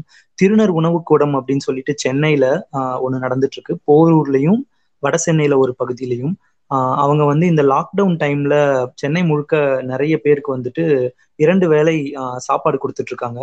போன லாக்டவுன் முழுக்கவும் அவங்க இது பண்ணாங்க. இப்போவும் திரும்பியும் நம்ம இப்போ லாக்டவுன் வந்து நீட்டிப்பாயிருக்கிறதுனால அவங்க திரும்பவும் அதை பண்ணிக்கிட்டு இருக்காங்க. அவங்களுக்கு இப்போ வந்து நம்ம காய்கறிகள் வாங்குறதுக்கும் மளிகை சாமான்கள் வாங்குறதுக்கும் நம்மளால முடிஞ்ச அளவு நம்ம வந்து நிதி அளிக்கணும் தாராளமாக. நிறைய பேர் இப்போ அழிச்சிருக்கீங்க, எனக்கு டிஎம்லேயே மெசேஜ் வந்திருக்கு. ரொம்ப நன்றி அழிச்சவங்களுக்கு எல்லாத்துக்கும். அவங்களுக்கு நீங்கள் 2 வகையில் நீங்கள் வந்து நன்கொடை அளிக்கலாம். ஒன்று வந்து அந்த படத்தில் இருக்கிற மின்னஞ்சலுக்கு வந்து நீங்கள் மெயில் அனுப்புனீங்கன்னா அவங்க உங்களுக்கு வந்து வங்கி கணக்கு எண் இதெல்லாம் அனுப்புவாங்க, நீங்கள் அதுலேயும் அனுப்பலாம். இல்லாட்டி அவங்களுடைய அனுமதி நான் ஆல்ரெடி வாங்கிட்டேன் மத்தியானம். என்னுடைய ஃபோன்பேவோட யூபிஐக்கு நீங்கள் அனுப்பிட்டு எனக்கு ஒரு ஸ்க்ரீன்ஷாட் அனுப்புங்க. இன்னைக்கு நைட் நான் எல்லாத்தையும் அவங்களுக்கு அனுப்பிட்டு உங்களுக்கு வந்து அதுக்கான ரசீதை பெற்று நான் கொடுக்க வேண்டியது என்னுடைய கடமை. நன்றி. நம்ம கண்டினியூ பண்ணலாம் இதே டைரக்ஷன்ல. ஸோ அடுத்த தேங்க்ஸ் புயல். இந்த ஏன் வந்து ப்ரைட் நம்ம ஊர்ல வந்து சுயமரியாதை அப்படிங்கிற ஒரு சொல்லாக்கத்தை வந்து எடுத்துட்டு போகணும், ஏன் வந்து அந்த திசையில நம்ம பயணிக்கணும் அப்படிங்கிற உரையாடல ஆரம்பிச்சு வச்சதுக்கு நன்றி. அடுத்தது வந்து நான் மனுராஜ் கிட்ட போறேன். மனுராஜ், நீங்க ஆரம்பத்துல நீங்க ஆரம்பிச்சிங்க அந்த சுயமரியாதை மாநாட்டுல வந்து இருந்த ஒரு வரிகளை வந்து படிச்சு நீங்க ஆரம்பிச்சிங்க. ஸோ நான் இப்போ அடுத்த அதோடைய தொடர்ச்சியா நான் என்ன கேட்க வரேன்னா, இந்த குயர் மூவ்மெண்ட்டும் இந்த சுயமரியாதை அப்படிங்கிற சொல்ல மட்டும் எடுத்துக்காம எந்தெந்த வகையில வந்து படிப்பினைகள் வந்து திராவிட இயக்கத்துல இருந்து இதுக்கு கிடைக்குதுன்னு நீங்க பாக்குறீங்க, அஸ் அ நான் குயர் பர்சனா நீங்க பாக்குறீங்க.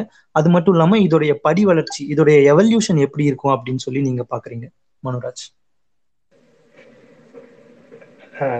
இல்ல முதல்ல வந்து இவங்க புயல் ரொம்ப அற்புதமா ரொம்ப மிக கடினமான விஷயங்களை வந்து சொல்லிட்டு போயிட்டாங்க. திராவிட கோட்பாடுகள், சுயமரியாதை, பெரியார் தடி அப்படின்றதெல்லாம். ஸோ அதை தாண்டி எனக்கு எவ்வளோ இதில் நான் கான்ட்ரிபியூட் பண்ண போறேன்னு தெரியல. ஆனால் நான் ஒரு 2 படி பின்னாடி போகலான்னு இருக்கேன். திராவிட இயக்க தலைவர்களுக்கு ரொம்ப மிக பிடித்தமான அந்த எழுத்துக்கள் வந்து அதிகபட்சம் திருக்குறள்ல இருந்து தான் இருக்கும். ஸோ பிறப்புக்கும் எல்லா உயிருக்கும்ன்றது அடிக்கடி திராவிட தலைவர்கள் நிறைய பேர் சொல்லுவாங்க. ஸோ அதுல இருந்தே நம்ம ஒரு ஒரு ஒரு ஒரு சின்ன துணுக்கு எடுத்துக்கலாம். அஃப்கோர்ஸ் திருக்குறள்லையும் திருவள்ளுவர்லையும் நமக்கு சில பல விமர்சனங்கள் இருக்கலாம். ஆனா பிறப்புக்கும் எல்லா உயிருக்கும்னு அந்த காலத்துல சொல்லிட்டு போனதே நம்ம இன்னைக்கு வந்து கரெக்டா இன்டர்பிரேட் பண்ணிக்கலாம். அதுக்கு அடுத்து வந்து நம்ம இவ்வளோ நேரம் பேசின சுயமரியாதை, தன்மான பிரின்சிபல்ஸ், கோட்பாடுகள் அதெல்லாம் வந்து ரொம்ப திராவிட இயக்கத்துக்கு ஆக்சியோமேட்டிக். அதாவது அந்த பிரின்சிபல் இல்லாம திராவிட கோட்டையை நீங்க கட்டவே முடியாது. அதற்கு அடுத்து வந்து கலைஞர் பல பல இன்டர்வியூஸ்ல சொல்லியிருக்காரு, சமுதாயத்துல வந்து ஒரு சமத்துவம் இருக்கணும், அதுதான் திமுகவோட இறுதி லட்சியம் அப்படின்ற மாதிரி. ஸோ அந்த சமத்துவமான சமுதாயத்தை உருவாக்குவது தான் திமுக வந்து அரசியல் இருக்கிறதுக்கான ஒரு அடிப்படை காரணமே. இப்ப ஒரு 2 விஷயம் மட்டும் இதற்கு மேல நான் சொல்ல விரும்புறேன். இந்த ஒரு எவல்யூஷன் ஆஃப் டிராவிடியன் தாட்னு பார்த்தீங்கன்னா, நம்ம இப்ப சில வார்த்தைகள் நான் இங்கிலீஷ்ல பயன்படுத்துறேன் உங்களோட அனுமதியோட சூர்யா. தமிழ்ல வந்து அதற்கான சரியான வார்த்தை பயன்பாடு சொல்லாற்றல் எனக்கு இருக்குமான்னு தெரியல. இப்ப நம்ம ஜெண்டர் எடுத்துக்கிட்டீங்கன்னா, ஜெண்டர் பத்தி வந்து லாஸ்ட் 100 இயர்ஸ்ல 1929 நம்ம சுயமரியாதை மாநாடு இருக்குல்ல, அதுல இருந்து ஒரு பகுதி படிச்சேன். ஆனா ஜெண்டர் பாத்தீங்கன்னா நல்ல ஒரு ஒரு ஒரு வெல் ரெக்கக்னைஸ்ட் ஈக்குவாலிட்டி கான்செப்ட்ஸ் வந்து அதுல அட்டைன் பண்ணியிருந்தோம். ஏன்னா 1929லே வந்து அந்த அதே கான்ஃபரன்ஸ்ல 3 தீர்மானங்கள் போட்டிருக்காங்க. அதுல அது 3 உங்களோட அனுமதியோட படிக்கிற சூர்யா. 1 வந்து women should be given same rights to property and inheritance. இது 1989 நம்ம சட்டமயமாக்கணும். ஆனா 60 வருஷம் முன்னாடியே வந்து பெரியாரோட சுயமரியாதை மாநாட்டுல இது சொல்லியிருக்காங்க. தீர்மானிச்சிருக்காங்க. அதுக்கு அடுத்த தீர்மானம் வந்து women should have equal rights with men and enter into and practice any profession they choose. அதுவும் 1929ல. மூன்றாவது women should be employed in large numbers as teachers and so on. So இப்போ பார்த்தீங்கன்னா இதெல்லாம் வந்து ஜெண்டர் அப்படின்ற ஒரு கான்செப்ட் நம்ம எடுத்துக்கிட்டோம்னா அதற்கான ரியலைசேஷன், ரெக்கக்னிஷன், அந்த ஈக்குவாலிட்டேரியன் பிரின்சிபல்ஸ் வந்து 1929ல இருந்தே நம்ம ஒரு அளவுக்கு நம்ம ரெக்கார்ட் இருக்கு. அதற்கு அடுத்த வந்து ஒரு முக்கிய புள்ளி, நான் எப்பயுமே எனக்கு பிடித்தமான ஒரு புள்ளி என்னென்றால் 1967ல சுயமரியாதை திருமணத்தை சட்டமயமாக்குனது. அது வந்து again one more step towards gender equality அப்படின்றதுல நான் உறுதியாக நான் சொல்லுவேன். அதற்கு அடுத்து வந்து மூன்றாவது, அதாவது ஜெண்டர் பற்றின புரிதல் எப்போ எக்ஸ்பேண்ட் ஆகுதுன்னா 2008, அதாவது மௌலியும் அதை அலூட் பண்ணாங்க. Transgender welfare board first setup பண்ணுறாங்க, social welfare department Tamil Nadu government கடியில்.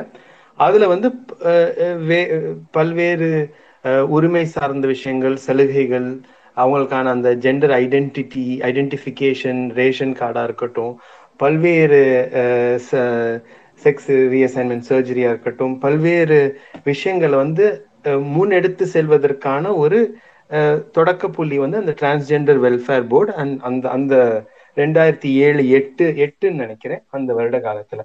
ஆனா இது எல்லாமே ஜெண்டர் பத்தின டெவலப்மெண்ட்ஸ் ஆனே தவிர செக்ஷுவல் ஓரியன்டேஷன் பத்தின டெவலப்மெண்ட்ஸ் வந்து என்னால அவ்வளோ எளிதா கண்டுபிடிக்க முடியவில்லை. என்னால் அதை இதுதான் அப்படின்னு குறிப்பிட்டு சொல்ற மாதிரி எனக்கு தெரியல. அது யாருக்காவது தெரிந்தால் நீங்க சொல்லுங்க. நான் சொல்றது குறிப்பா திராவிட இயக்க சார்ந்த பணிகள்ல. ஆனா நீதிமன்றம், சட்டம் அப்படின்னு எடுத்தோம்னா 2-3 இடத்துல வந்து செக்ஷுவல் ஓரியன்டேஷன் வந்து இப்ப ரீசெண்ட் பாஸ்ட்ல கடந்த 3 ஆண்டுகள்ல வந்து ஒரு ப்ரொக்ரெசிவான ஜட்ஜ்மெண்ட்ஸ் வர ஆரம்பிச்சிருக்கு. அனைவருக்கும் தெரிந்த அந்த 377 ஜட்ஜ்மெண்ட் 2019ல நவ்தேஜ் சிங் ஜோஹார் சுப்ரீம் கோர்ட்டுடைய தீர்ப்பு. அது தவிர்த்து நிறைய பேருக்கு தெரியாத ஒரு தீர்ப்பு வந்து அருண்குமார் ஸ்ரீஜா, நிறைய பேர்னா சாரி இங்க இருக்கிற மக்கள் இல்லாம இந்த ஸ்பேஸுக்கு நீங்க வந்திருக்கீங்கன்னா உங்களுக்கு அந்த கண்டிப்பா அந்த அவேர்னஸ் இருக்கும். பட் நெவர்தலெஸ் ஜென்ரலா வந்து ஒரு வெளி உலகத்துல வந்து நிறைய பேர் சொசைட்டில வந்து அவங்களுக்கு தெரியாத ஒரு landmark judgement Arunkumar Sreeja versus inspector general 2019. இது வந்து மதுரை கிளை சென்னை உயர்நீதிமன்றத்தினால கொடுக்கப்பட்டாங்க. இதுல இந்த கேஸ் ரொம்ப சுருக்கமா சொல்லிடுறேன். ஒரு டிரான்ஸ் உமன் அண்ட் ஒரு மேன் அவங்க வந்து மேரேஜை ரெஜிஸ்டர் பண்ண போறாங்க ஹிந்து மேரேஜ் ஆக்ட் அடிப்படையில. அங்க வந்து ரெஜிஸ்டர் பண்ண மாட்டேன் அப்படின்னு அந்த அஃபிஷியல் சொல்றாங்க. ஏன்னா இது வந்து மேன் அண்ட் உமன் தான் ரெஜிஸ்டர் பண்ணணும் அப்படின்றது. இது வந்து கோர்ட்டுக்கு போகுது, ஹை கோர்ட்டுக்கு. அப்ப அந்த தீர்ப்புல வந்து அந்த ஜட்ஜ் எழுதியிருக்காரு, ஏன்னா என்ன அடிப்படையில வந்து இவங்க அதை நிராகரிக்கிறாங்க அந்த ரெஜிஸ்டர் பண்றதுக்குன்னு பார்த்தீங்கன்னா the word used is bride under section 5 of Hindu Marriage Act. So பிரைடுனா உமன் தானே, டிரான்ஸ் உமன் இருக்காது அப்படின்றது தான் கவர்மெண்டோட பொசிஷன் 2019ல. ஆனால் ஹைகோர்ட் என்ன சொல்லுதுன்னா the expression bride will have to include with in its meaning not only a woman but also trans woman. It would also include an intersex person/transgender person who identifies herself as a woman. So it is not the most progressive judgment, but nevertheless இந்த மாதிரியான ஒரு சின்ன openings, சின்ன expansion of understanding வந்து through court வந்திருக்கு. இதை தவிர இரண்டு சாரி சரியா ஒரே ஒரு நிமிஷத்துல முடிச்சிடுறேன். 2 வழக்குகள் இப்ப பெண்டிங்கா இருக்கு, இப்ப நிலுவையில இருக்கு. 1 சென்னை உயர்நீதிமன்றத்துல, 1 டெல்லி உயர்நீதிமன்றத்துல. இந்த 2 வழக்குகளோட தீர்ப்பு எப்படி வரும்ன்றத பொறுத்து ஒன் கைண்ட் ஆஃப் ஒரு சோஷியல் ரெவல்யூஷனுக்கான ஒரு ஒரு மோட்டிவேஷனா இருக்கும் நான் நம்புறேன். முதல் வழக்கு வந்து 4 அன்னைக்கு, அதாவது திங்கட்கிழமை வந்து தீர்ப்பு சொல்ல போறாங்க சென்னை உயர்நீதிமன்றத்துல. இது வந்து ஒரு சேம் செக்ஸ் கப்பிள் வந்து அவங்களுக்கு போலீஸ் ப்ரொடெக்ஷன் கேட்கும் போது என்ன மாதிரியான ஸ்டெப்ஸ் எடுக்கணும் அப்படின்றத பொறுத்து. இது இந்த மாதிரி ஒரு வழக்கை வந்து ரொம்ப நுணுக்கமா புரிஞ்சு தீர்ப்பு வந்து இது வரைக்கும் வந்திருக்கான்னு தெரியல. இது சில இன்ட்ரி மாடல்ஸ் வந்து ரிப்போர்ட் பண்ணியிருக்காங்க. அதாவது பேரண்ட்ஸும் அவங்களுக்கும் கவுன்சிலிங் கூட்டிட்டு போகணும் அப்படின்ற மாதிரி. அது அந்த வழக்கு வந்து திங்கட்கிழமை தீர்ப்பு வருது. இரண்டாவது வந்து டெல்லி ஹைகோர்ட்ல இப்ப சேம் செக்ஸ் மேரேஜ்க்கான வழக்கு வந்து நிலுவையில இருக்கு. போன வாரம் அது வந்த போது அது வந்து ஜூலை மாதத்துக்கு தள்ளி வச்சிருக்காங்க. ஸோ அந்த வழக்கோட தீர்ப்பும் வந்து கண்டிப்பா நமக்கு ஒரு திருப்பு முனையா இருக்கும்னு நினைக்கிறேன். ஸோ நீங்க கேட்ட கேள்விக்கு சரியான நீங்க எதிர்பார்த்த பதிலான்னு தெரியல சூர்யா, ஆனா அந்த அந்த பொலிட்டிக்ஸ் அந்த evolution of judiciary and politics வந்து இந்த டிரெக்ஷன்லாம் இருந்திருக்குன்றது என்னுடைய கருத்து. கண்டிப்பா நன்றி மனுராஜ். நம்ம ஜுடிஷியரி இன்னைக்கு ஃபோக்கஸ் பண்ணாட்டியும் நீங்க கொடுத்த நிறைய திராவிட இயக்கத்துடைய அந்த பல்வேறு விதமான பரிமாணங்கள்ல வந்து இது எப்படி வந்து ஜெண்டர் அடிப்படையில மெயினா பார்க்கப்படுதுன்னு நீங்க வந்து விளக்கம் கொடுத்ததுக்கு நன்றி. நம்ம மௌலிக்கிட்டையும் நாடிகா கிட்டையும் அடுத்தது போலாம். அவங்க வந்து இதை வந்து செக்ஷுவாலிட்டி அடிப்படையில இதை நம்ம வந்து எப்படி இதை வந்து நீட்டிக்க முடியும், இந்த ஏன்னா எக்ஸ்பிளிசிட்டா அண்ணாவோ பெரியாரோ வந்து இதை பத்தி எல்லாம் பேசலாம், அந்த காலத்துல புரிதல்களும் இல்லை, நம்ம வந்து இதை எப்படி நீட்டிக்க முடியும் அப்படிங்கறத பத்தி நம்ம இப்ப பேசலாம். அதுல வந்து நான் மௌலிக்கிட்ட போற முதல்ல அவர் முன்னாடி சொன்ன ஒரு பாயிண்ட பத்தி நான் இன்னும் கொஞ்சம் எக்ஸ்பேண்ட் பண்ணணும்னு ஆசைப்படுறேன். மௌலி முன்ன என்ன சொன்னாருன்னா, இந்த மாதிரி பிரைட் அப்படிங்கிற சொல்ல வந்து அவர் வந்து பரிந்துரைச்சப்போ திராவிட இயக்கங்கள்ல இருக்கிறவங்களே வந்து கொஞ்சம் வியப்பா பார்த்தாங்க. அதை வந்து எப்படி நீங்க சொந்தம் கொண்டாடலாம், அந்த மாதிரி ஒரு பார்வைகள் இருந்தது அப்படின்னு சொல்லி மௌலி சொன்னாரு. மௌலி, நீங்க அதை பத்தி கொஞ்சம் பேச முடியுமா? எதனால என்ன மாதிரியான எதிர்வினைகள் நீங்க சந்திக்க நேர்ந்தது, அதை எப்படி வந்து கடந்து வந்தோம், இப்போ வந்து அந்த சொல் வந்து எப்படி பார்க்கப்படுது, முன்ன உங்களுக்கு வந்து அதை எதிர்ப்பு தெரிவிச்சவங்களோ அவங்க மனம் மாறி இருக்காங்களா, இல்ல வந்துட்டு பொது வெளியில அந்த சொல் ஏத்துக்கப்பட்டுடுச்சு அப்படின்னு நீங்க நினைக்கிறீங்களா? இதை பத்தின உங்க பார்வைகள் மௌலி. அதுக்கு முன்னாடி மனுராஜ் அவர்கள் சொன்னதுக்கான ஒரு கண்டினியூஷனா வந்து செக்ஷுவாலிட்டி பத்தி டிராவிடியன் மூவ்மெண்டோட ஒரு டாக்குமெண்டட் பாயிண்ட பத்தி பேசிடவா? கண்டிப்பா கண்டிப்பா, அதுதான் மெயின் ரீசன். நீங்க அவர் சொன்னதுக்கு நீங்க ரியாக்ட் பண்ணிட்டு அதுக்கப்புறம் என்னோட கேள்வி. அவர் சொன்னதுக்கு இல்ல, அவர் அந்த பாயிண்ட் வந்து ஜெண்டரை பத்தி நம்ம திராவிடியன் மூவ்மெண்ட் நிறைய பேசியிருக்காங்க. செக்ஷுவாலிட்டி பத்தி டாக்குமெண்ட் ஆகி திராவிடியன் மூவ்மெண்ட்ல வந்து வந்த ஒரு இது வந்து 2019 தான், அன்பார்ச்சுனேட்லி 2019 தான் ரெஜிஸ்டர் ஆயிருக்கு. அது எப்பன்னா வந்து February 23 தஞ்சாவூர்ல வந்து திராவிடியன் மேனிஃபெஸ்டோக்காக திராவிட கொள்கை அறிக்கைக்கான டிஸ்கஷன் நடக்கும்பொழுது ஒன் ஆஃப் த பாயிண்ட்ஸ் 12வது பாயிண்ட்ல வந்து ஷார்ட் பாயிண்ட் அதை படிக்கிறேன். இந்த இதுதான் வச்சு ரிலீஸ் பண்ணியிருந்தாங்க. அதாவது ஓரின சேர்க்கையாளர்கள் திருநங்கைகள் எல்லா வகையிலும் மற்றவர்களுக்கு சமமானவர்களே என்ற அடிப்படையில் அனைத்து உரிமைகளின் நுகர்வும் உரியவர்கள் என்று வந்துச்சு. இதை நாங்கள் படிக்கும்போது வந்து பிகாஸ் அந்த டேர்ம்ஸ் யூஸ் பண்ணது வந்து ஓரின சேர்க்கையாளர்கள்ன்றது வந்து ஒரு அஃபென்சிவ் டேர்மு. ஸோ அதுக்காக வந்து வயலட்டும் கிரிஷும் வந்து எழுதியிருந்தாங்க, நம்ம பேராசிரியருக்கு எழுதி அந்த வார்த்தை யூஸ் பண்ணக்கூடாதுன்னுட்டு. அதே மாதிரி வந்து திருநங்கை இல்லாம திருநருன்ற வார்த்தையை யூஸ் பண்ண சொன்னாங்க, டிரான்ஸ் மேனையும் இன்க்ளூட் பண்ணணும்னுட்டு. அதுக்கப்புறம் இன்னும் சில பாயிண்ட்ஸ் சொல்லியிருந்தாங்க. அதுல வந்து திருமணம் வந்து எந்த ஆணும் பெண்ணும் வந்து யாரை விரும்புறாங்களோ அவங்க கல்யாணம் பண்ணிக்கலான் இருக்கும்போது அது பாலினம் சாராம திருமணம் செய்து கொள்ளலான்ட்டு ஒரு 2-3 சஜஷன்ஸ் கொடுத்திருந்தாங்க. அது அனுப்புனவுடனே வந்து சர்ப்ரைசிங்லி நாங்க எதிர்பார்க்கல, ஒரு 2 நாள்லயே வந்து திராவிட கொள்கை விளக்க அறிக்கையில வந்து சில மாற்றங்கள்னுட்டு ஒரு நியூஸ் பேப்பர்ல வந்து அவங்க கொடுத்தது வந்து அதையும் நான் படிச்சிடுறேன். திராவிடர் கழகம் வெளியிட்ட திராவிட கொள்கை விளக்க அறிக்கையில் திராவிடியன் மேனிஃபெஸ்டோ 12ஆம் விளக்கத்தில் குறிப்பிட்டுள்ள ஓரின சேர்க்கையாளர் என்பதற்கு பதிலாக ஒரு பால் ஈர்ப்பாளர் என்றும் திருநங்கைகள் என்பதற்கு பதிலாக திருநர் என்றும் திருத்தப்படுகிறது. மேலும் 25ஆம் விளக்கத்தில் உள்ள ஆணோ பெண்ணோ என்ற சொற்களுக்கு பதிலாக இருவர் என்ற சொல் இடம்பெறுகிறது. இது வந்து மேரேஜ் ரிலேட்டடான பாயிண்ட், அந்த பாயிண்ட் 25. அதுக்கப்புறம் திராவிட கொள்கை விளக்க அறிக்கையின் விளக்கினை படித்த பால் புதுமையினர் சமூகத்தை சார்ந்த ஒருவர் பரிந்துரைத்தன் பேரில் சமூக நீதி பார்வையில் பால் பாகுபாடு வேறுபாடுகளை கலைந்திட வேண்டும் என்ற நோக்கத்தில் மாற்றப்பட்டுள்ளது. இது வந்து கம்யூனிட்டி கிட்ட இருந்து சஜஷன்ஸ் போயிட்டு இந்த சேஞ்சஸ் பண்ணது வந்து ஒரு ரெஃப்ரெஷிங் ஒரு ரெஃப்ரெஷிங்கான ஒரு மூவா இருந்துச்சு டிராவிடியன் இதுல இருந்து. அதுக்கப்புறம் என்ன நடந்துச்சு, அதுக்கப்புறம் எப்படி உரையாடல் போச்சுன்றத பத்தி நம்ம அப்புறம் பேசிக்கலாம்.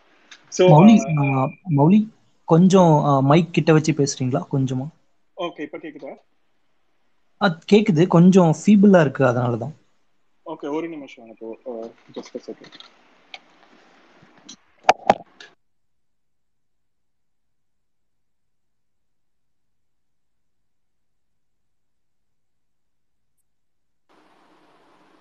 ஓகே, இது ஓகேவா?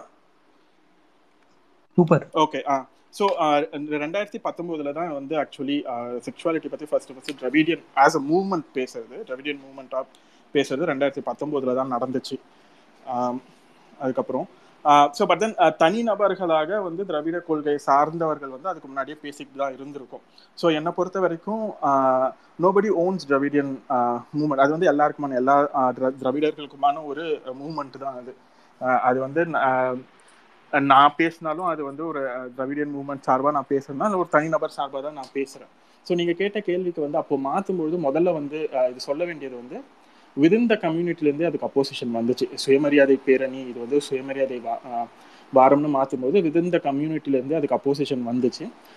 அது வந்து ஒரு எதிர்பார்த்த அப்போசிஷன் தான் வந்து எப்படி மாற்ற முடியும் அது, பிகாஸ் ஆப்வியஸ்லி சுயமரியாதை மூவ்மெண்ட் வந்து largely is against caste system, அந்த ஆதிக்கத்துக்கு எதிரான ஒரு இதுவாக இருக்கும்பொழுது அந்த மாதிரியான குரல்கள் வந்து நம்ம கம்யூனிட்டிக்குள்ளேயும் இருக்க தான் செய்கிறாங்க. ஸோ அதுக்கான ஒரு எதிர்ப்பு வந்துச்சு ஓரளவுக்கு. பட் ஒரு நல்ல விஷயம் அந்த அந்த பாயிண்டில் என்னென்னா வந்து ஆன் த கிரவுண்ட் வேலை செய்கிறவங்க வந்து பெரும்பாலுமே வந்து நிறைய பேர் ஒர்க்கிங் கிளாஸ் இந்த மாதிரி திராவிட கொள்கையில சார்ந்து இருந்தவங்கன்றதுனால எங்களால் அதை முன்னெடுத்து போக முடிஞ்சிடுச்சு. அது வந்து ஓகே, நீங்கள் வந்து அந்த மாற்றம் வரணும்னா நீங்கள் வந்து தெருவில் வந்து வேலை செய்யுங்கன்ற ஒரு இடம் தான் இருந்துச்சு. நீங்கள் தெருவில் வந்து வேலை செய்யாமல் மெயில் மட்டும் போட்டு எதிர்ப்பு தெரிவிச்சிங்கன்னா அதை நான் கேட்குற இடத்துல தேவையில்லைன்ற ஒரு இடத்துல இருந்து தான் வந்து அதே மாதிரி வந்து நிறைய பேருக்கு வந்து திராவிட கொள்கைகளில் இருந்துச்சு, அது வந்து மாற்று கருத்தே கிடையாது. ஸோ அந்த இடத்துல தான் வந்து அதை இம்ப்ளிமெண்ட் பண்ண முடிஞ்சது ஒன்று. இப்போ ரெண்டாவது வந்து ஃப்ரம் தி அவுட் சைட் கம்யூனிட்டிக்கு வெளியில இருந்து கேட்கும்போது வந்து அப்ரோப்ரியேட் பண்ணுறீங்களான்ற ஒரு வார்த்தை வந்துச்சு. பிகாஸ் இது வந்து ஒரு செக்ஷுவல் எல்ஜிபிடி ரைட்ஸ்ன்னு பேசும்பொழுது வெளிப்பார்வையிலேருந்து இது எப்படி இருக்குதுன்னா வந்து இது ஒரு செக்ஸ் ஃப்ரீடம்காகன்ற அந்த மாதிரியான ஒரு பார்வைகள் வரும்பொழுது அப்ரோப்ரியேட் பண்ணுறீங்களான்ற ஒரு கேள்வி வந்துச்சு. பல விதத்தில் கேள்வி வந்துச்சு. பெரியார் என்ன பேசியிருக்காரு, பெரியார் சொன்ன இந்த மூமெண்ட்லேருந்து ஏன் வரணுன்ற மாதிரியான பல விதமாக பல கேள்விகள் வந்துச்சு. But at the point of time like I was young, நிறைய பேர் வந்து அப்போ இருக்கும்போது நாங்கள் வந்து நீங்கள் யார் கேட்கறதுக்குன்ற இடத்துல சொல்லிட்டு கடந்து போயிட்டோம். அந்த ஒரு பெரிய கான்வர்சேஷனும் இல்லை. அதே மாதிரி வந்து அவங்க வந்து ப்ரைடுக்கு வரவும் மாட்டாங்க. அந்த இடங்களுக்கு வந்து எங்களுக்கான ஆக்சஸும் இல்லாமல் தான் இருந்துச்சு, நமக்கான ஆக்சஸ் இல்லாமல் தான் இருந்துச்சு. ஸோ அந்த டைரக்ட் கன்ஃபரன்டேஷன்ன்றது வந்து நடக்கலை. யாராவது எப்பயாவது கேட்கும்போது நாங்கள் அப்படி தான் வச்சுப்போம், என்ன பண்ண முடியும் என்னும்பொழுது ஏதோ ஒரு இடத்துல என்னோட பாயிண்ட் என்னவா இருந்துச்சுன்னா நம்மளை ரொம்ப நாளாக இக்னோர் பண்ணிட்டு இருந்தாங்க. அந்த மாதிரி இக்னோர் பண்ணுற இடத்துல இதையும் இக்னோர் பண்ணிட்டு போயிட்டாங்க அவங்க. ஸோ அதனால ஒரு 7 வருஷமா நம்மளால எடுத்துட்டு வர முடியுது. ஆனா இப்பயும் இன்னைக்கும் வந்து அந்த 2021லயும் சிலவங்க கேள்வி கேட்கறாங்க. அதுக்கான பதில்களுக்கு சொல்ற இடத்துல இன்னைக்கு வந்து நம்ம இருக்கிறோம். பிகாஸ் இப்போ பொலிட்டிக்கல் சுச்சுவேஷன் மாதிரி இருக்குது, அது நமக்கான ஸ்பேசஸ் பேசுறதுக்கான இந்த மாதிரியான இடங்கள்லாம் இருக்கும்போது நம்மளால திரும்ப பேசுறதுக்கான ஒரு இடத்துக்கு வந்துட்டோம் நம்ம. நன்றி மௌலி. இன்னொரு இது கூடயே சேர்த்து இன்னொரு ஒரு கேள்வி மட்டும் கேட்டுக்கிறேன். நீங்க வந்து 2018 சென்னை பிரைட்ல சென்னை சுயமரியாதை பேரணியில வந்து நம்ம எல்ஜிபிடிக்யூ கொடியில வந்து பெரியார் அம்பேத்கர் படம் போட்டு ஒரு கொடி எடுத்துட்டு வந்தீங்க. அதற்கான எதிர்வினைகள் பத்தி நீங்க கொஞ்சம் சொல்ல முடியுமா? அதுக்கப்புறம் நான் நாடிகா கிட்ட போறேன். அதுக்கு முன்னாடி வருஷம் ஒரு பிளக்கார்டு எடுத்துட்டு போயிருந்தோம். அதுல வந்து வேர்ட்ஸ்ல எழுதியிருந்தோம். அது வந்து queer power, Dalit power, Bahujan power, women power, all power to the பீப்புள்னுட்டு. அது வந்து ஒரு வாட்டரை டெஸ்ட் பண்ணுறதுக்காக எடுத்துகிட்டு போனது. அடுத்த வருஷம் வந்து ஒரு ரீசன் வந்து பிகாஸ் ஒன்று வந்து அந்த ஜாதி, அதே மாதிரி வந்து ஒரு ஹிந்துத்துவ கான்வர்சேஷன்ன்றது குயர் மூவ்மெண்ட் வந்து இட்ஸ் அ டைவர்ஸ் கம்யூனிட்டி. அந்த இடத்துல வந்து எல்லா அரசியல் சார்புடையவங்களும் எல்லா பின்னணியில் இருக்கிறவங்களும் இருப்பாங்க. ஸோ அந்த இடத்துல இருக்கும்பொழுது கொஞ்சம் அதெல்லாம் எதிர்த்து பேசணும், இல்லை நம்ம வந்து ஒரு இன்டர்செக்ஷனலாக பேசணுன்ற இடத்துல வந்து நம்ம அந்த அந்த உரையாடல்களை வந்து கொண்டு போயிட்டு இருந்தோம். அப்போ வந்து 2018 வந்து ஸோ நானும் என்னுடைய சில நண்பர்களும் சேர்ந்து நாங்கள் என்ன பண்ணோம், நம்ம ரெயின்போ ஃப்ளாக்ல வந்து அம்பேத்கர் பெரியார் உருவத்தை வச்சு கொண்டு போகலான்னுட்டு எடுத்துகிட்டு போனோம். இட் வாஸ் அது ஒரு 4 அடிக்கான பெரிய கொடி, 4x3க்கான ஒரு பெரிய கொடி. அது அந்த கொடியில் பிரிண்ட் பண்ணி எடுத்துகிட்டு போயிருந்தோம். நாங்கள் எடுத்துகிட்டு போகும்போது ஃபஸ்ட்டு கேள்வி வந்தது எல்லாமே வந்து அங்கே ப்ரைட் ரேலி நடக்கிறதுக்கு ப்ரொடெக்ஷனுக்கா இல்லை வந்து அதை சரிப்படுத்துறதுக்கு வந்த காவல்துறையினர் வந்து கேள்வி கேட்டாங்க, நீங்கள் எதுக்கு அம்பேத்கர் பெரியார் படத்தை வச்சுருக்கீங்கன்னுட்டு அப்போ வந்து ஒரு சிம்பிளான பதில் சொன்னது வந்து நம்ம ஊரில் வந்து சோஷியல் ஜஸ்டிஸ் வந்து இவங்க ரெண்டு பேரும் இல்லாமல் பேச முடியாதுன்றது ஒரு இடத்துல இருந்து தான் சொன்னோம். அதுக்கப்புறம் ஆனால் அதை தாண்டி அந்த இடத்துல நிற்கும் பொழுது நடந்து போகிறவங்க எல்லாமே வந்து கேட்டாங்க என்ன நடக்குது இங்கே. பிகாஸ் வந்து ரொம்ப நாளாக வந்து வெறும் rainbow flags pride related flags மட்டும் இருக்கிற இடத்துல இப்போ வந்து அம்பேத்கரும் பெரியாரும் இருக்கும்போது இந்த கியூரியாசிட்டி நிறையா பேருக்கு வந்துச்சு அந்த இது. ஸோ இந்த கொடி எடுத்துகிட்டு போகும்பொழுது நிறைய இன்ட்ரெஸ்டிங்கான ஃபேக்ட்ஸ் இருந்துச்சு. நிறைய பேர் வந்து ஆதரவு தெரிவித்தாங்க, நிறைய பேர் வந்து எங்கள் காது படவே வந்து கம்யூனிட்டிலேருந்தே பேசினாங்க, ஓ இங்கேயும் ரிசர்வேஷன் கேட்குறாங்களா இவங்க, இந்த மாதிரியான கேள்விகளும் நிறையா வந்துச்சு. அதுவும் வந்தது நிறையா. அதே மாதிரி சிலவங்க வந்து புகைப்படங்கள் எடுக்கும்போது எங்களை வந்து தெளிவாக அவாய்ட் பண்ணிட்டாங்க, அந்த கொடியையே அவாய்ட் பண்ணிட்டு புகைப்படங்களும் எடுத்தாங்க. ஸோ இந்த மாதிரியான நிறைய இதுவும் நடந்துச்சு. ஸோ அந்த மாதிரியான ஒரு பொலிட்டிக்கல் ஸ்டேட்மெண்ட் பண்ணணுன்றதும் வந்து ஒரு முக்கியமான ஒரு இதுவாக இருந்துச்சு எங்களுக்கு. அதை தாண்டி இந்த கொடி வந்து எடுத்துகிட்டு போகும்போது சமூக வலைதளங்களில் வந்து ஷேர் ஆகும்பொழுது அப்போ தான் வந்து தமிழ்நாட்டில் இருக்கிற ப்ரொக்ரெசிவ் மூமெண்ட்ஸில் இருக்கிறவங்களாமும் கொஞ்சம் பார்த்து கேட்க ஆரம்பித்தாங்க. ஸோ அப்போ நிறையா கேள்வி வந்துச்சு, கேலி கிண்டல்லாம் நடந்துச்சு. இப்போ வந்து இப்போ இந்துத்துவாவில் இருக்கிறவங்க வந்து ஓ இவங்க ரெண்டு பேரும் கே ஆன்னுட்டு அவங்கள இன்னும் வந்து டீமீன் பண்ணுற மாதிரி நினச்சிக்கிட்டு கமெண்ட்ஸ் போட ஆரம்பித்தாங்க. அதுக்கப்புறம் வந்து லைக் இவங்களுக்கு என்ன புரிதல் இருக்குது, இவங்க ஏன் அம்பேத்கர் பெரியாரை கொண்டுட்டு போகிறாங்க, இந்த மாதிரியான கேள்விகளும் நிறையா வந்துச்சு. பட் ஐ திங்க் அந்த இடத்துல வந்து எங்களோட பாயிண்ட் வந்து என்னென்னா வந்து குயர் ஸ்பேஸ்ன்றது வந்து எல்லாருக்குமான ஸ்பேஸ், அது வந்து ஒரு சமத்துவமான ஒரு இடம்ன்ற இடத்துல வந்து நம்ம போகணும், அந்த ஒரு ஃபர்ஸ்ட் ஆரம்ப புள்ளியாக இருக்கணுன்ற ஒரு இடத்துல தான் கொண்டு போனோம். ஸோ அந்த எதிர்ப்பு அந்த கிரிட்டிசிசம்லாம் தாண்டி இன்னைக்கு பார்க்கும்பொழுது இன்னைக்கு நிறைய பேர் அந்த கொடியை யூஸ் பண்ணுறாங்க. ஸோ அதை பார்க்கும்போது ரொம்ப சந்தோஷமாக இருக்குது எனக்கு. நன்றி மௌலி. நிறைய பேர் நான் பார்க்குற குயர் பீப்புள் வந்து நிறைய பேர் வந்து அவங்க ட்விட்டரில் வந்து அந்த ஹெடர் பிக்சரை கூட வச்சுருக்காங்க. அதை கிரியேட் பண்ணது பார்த்தீங்கன்னா மௌலி தான். அதே மாதிரி மௌலி வந்து இன்னொன்றும் பண்ணியிருக்காரு. என்னென்னா அந்த ப்ரைட் கொடியில் வந்து பார்த்தீங்கன்னா நம்ம திராவிட இயக்கத்துடைய நிறங்களான கருப்பு சிகப்பையும் இந்திய தலித் இயக்கங்களுடைய நிறமான நீல நிறத்தையும் இணைச்சி அவர் வந்து ஒரு கொடி புதுசா கூட பண்ணாரு. அது என்னோட ப்ரொஃபைல்ல ஷேர் பண்ணிருப்பேன், நீங்க அது கூட பார்க்கலாம் அப்புறமே. இது வந்து பல உலகளாவிய ரீதியில பல இடங்கள்ல வந்து அந்த லோக்கலைஸ்டு குயர் மூவ்மெண்ட்காக வந்து அந்த கொடியில சிறு சிறு மாற்றங்கள் கொண்டு வந்துகிட்டாங்க அந்த ஊர் செயல்பாட்டாளர்கள். தென்னாப்பிரிக்காவிலே ஆகட்டும், அதுக்கப்புறம் வந்துட்டு அமெரிக்கால வந்துட்டு பழுப்பு நம்ம மாதிரி ப்ரௌன் ஸ்கின்னுடையவங்களுடைய இன்க்ளூஷனுக்காகட்டும் அவங்க வந்து கலர்ஸ்லாம் ஆட் பண்ணாங்க. அதே நோக்கத்துல நம்ம ஊருடைய உள்ளூர் நம்ம திராவிட அரசியலுடைய தாக்கம் அதுல இருக்கணும் அப்படிங்கிறதுக்காக மௌலி வந்து அந்த கொடியை மாற்றி அமைச்சாரு. அதை பத்தி நீங்க சொல்றீங்களா மௌலி, இல்ல நம்ம நாரிகா கிட்ட போயிட்டு அதுக்கப்புறமா வரலாமா? நாரிகா கிட்ட போயிட்டு ஓகே. நாரிகா, இப்போ உங்ககிட்ட வரேன். இப்போ வந்து நம்ம இப்போ எந்த ஒரு கோர்ட்ல போயிட்டு இருக்கோம்னா கிட்டத்தட்ட நம்ம மௌலி சொன்ன அந்த வேர்டை நான் யூஸ் பண்ணிக்கிறேன், பொலிட்டிக்கல் ஸ்டேட்மெண்ட் நாம வந்து மேக் பண்ணும் அப்படிங்கிற ஒரு காரணம் அப்படின்னு சொல்லி மௌலி சொல்ல ஆரம்பிச்சாரு. ஸோ என்னோட கேள்வி வந்து ரொம்ப ரொம்ப ரிலேட்டபிளானது. இப்போ வந்து சென்னைக்காரங்களான நீங்க உங்களுக்கே தெரியும், ஆன்லைன்லேயே ஆகட்டும் இல்லை ஆஃப்லைன்லேயே ஆகட்டும் திராவிட இயக்கத்திற்கு எதிரான அலை அப்படிங்கிறது வந்து கண்டிப்பா இருக்கு, நம்ம எல்லாருமே பார்த்துருக்கோம். திமுகவுக்கு ஓட்டளிக்க மாட்டோம் அப்படிங்கிற அரசியல் வாக்குரிமை சார்ந்த, அதாவது இந்த வாக்குரிமை சார்ந்த நிலைப்பாடை தவிர்த்து திராவிட அரசியல் அப்படிங்கிற பேரை கேட்டாலே வந்துட்டு டிஸ்கஸ்ட் ஆகிற நிறைய இளைஞர்களாகட்டும் நிறைய பேர் வந்து நம்ம ஊர்ல இருக்காங்க. ஸோ இந்த ஒரு நிலையில சுயமரியாதை அப்படிங்கிற திராவிட இயக்கத்துடைய வழிவந்த ஒரு சொல்ல வந்துட்டு நம்ம குயர் மூமெண்ட் கூட அசோசியேட் பண்ணிக்கிறது மூலமா நம்ம வந்துட்டு இது நமக்கு வந்து நம்ம மூமெண்ட்டை இன்னும் நிறைய பேர்கிட்ட எடுத்துட்டு போறதுக்கு சேலஞ்சிங்கா இருக்கும்னு நீங்க நினைக்கிறீங்களா, இல்ல வந்து எளிமையா இருக்கும், ஏற்கனவே இருக்கிற ஒரு சொல்ல நம்ம எடுத்துட்டு போறதுனால எளிமையா இருக்கும்னு நினைக்கிறீங்களா? அதை பத்தின உங்களோட கருத்துக்கள் நாரிகா. இது கொஞ்சம் ஒரு கஷ்டமான கேள்வி. இதுக்கு உடனே ஒரு பதிலும் இருக்குமான்னு தெரியல. ஒரு விதத்துல பாத்தீங்கன்னா நம்ம சமுதாயத்துல நம்ம மக்கள் கிட்ட இந்த வார்த்தை நல்ல ஆழமா பதிஞ்ச வார்த்தை. ஒரு 5% ஒரு 10% விட்டுருங்க, அவங்க எப்படி இருந்தாலும் மாற மாட்டாங்கன்னு விட்டுருங்க.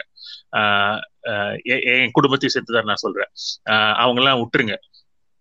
மற்றவங்களுக்கு இந்த வார்த்தை வந்து ஒரு ஆழமா பதிஞ்ச சொல்லு, இந்த இந்த இந்த சுயமரியாதைங்கிறது ஆழமா பதிஞ்சது. அவங்கள தன்னை அவங்கள தன்னை அந்த அந்த அந்த சொல்லுக்கு சொல்லுல அவங்கள பாத்துக்கிறாங்க அந்த சில மக்கள். சோ அந்த மாதிரி இது பார்த்துல நம்ம இது நம்ம இந்த சுயமரியாதை நம்ம சொல்லி எடுத்துட்டு போகும்போது அப்படியா இது நீ சொல்றது எனக்கு புரியுதுன்னு சொல்ற அளவுக்கு ஒரு புரிதல் இருக்கும்னு எனக்கு என்னோட ஒரு விதத்துல தோணுது. அதே சமயத்துல நீங்க பாத்தீங்கன்னா இப்போ லார்ஜ்லி இப்போ இந்த குயர் மூவ்மெண்டா இருக்கட்டும், இந்த இது அது வந்து எப்படி நடக்குதுன்னா, மௌலி இதை ஓரளவுக்கு ஒத்துப்பாருன்னு நினைக்கிறேன். சென்னையை விட்டுட்டு நீங்க மத்த இடத்துல எல்லாம் பாத்தீங்கன்னா குயர் மூவ்மெண்ட்ல லார்ஜ்லி வந்து ஆதிக்க ஜாதி மக்களும் ஆதிக்க அடையாளங்களை சேர்ந்தவங்க தான் நிறைய பேர் இருக்காங்க.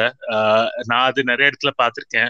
அவங்களுக்கு தான் என்னன்னா ஆக்சஸ் டு ஸ்பேசஸ் அவங்க கிட்ட நிறைய இருக்கு, access to court, access to education, access to public space அவங்க கிட்ட நிறைய இருக்கிறதுனால அவங்க தான் அந்த இடத்துல உரையாடல்களை நடத்துறாங்க, அவங்க தான் அந்த கான்வர்சேஷனோட அஜெண்டாவை செட் பண்றாங்க. ஸோ அந்த மாதிரி ஆளுங்க டெஃபினட்டா இது வந்து எதிர்ப்பாங்க, சுயமரியாதை நம்ம சொல்றத. அப்படி இருக்கும்போது நம்ம வந்து கொஞ்சம் இதனால எனக்கு என்ன தோணுதுன்னா, நம்ம வந்து இன்னும் கொஞ்சம் நம்மளோட பாலிடிக்ஸை நம்மளோட அரசியல் இன்னும் கூர்படுத்தி கொண்டு எதிர்க்கும் போது நம்மளோட நம்பிக்கைகளும் நல்லா திடப்படுத்தி எடுத்து போலான்னு எனக்கு தோணுது.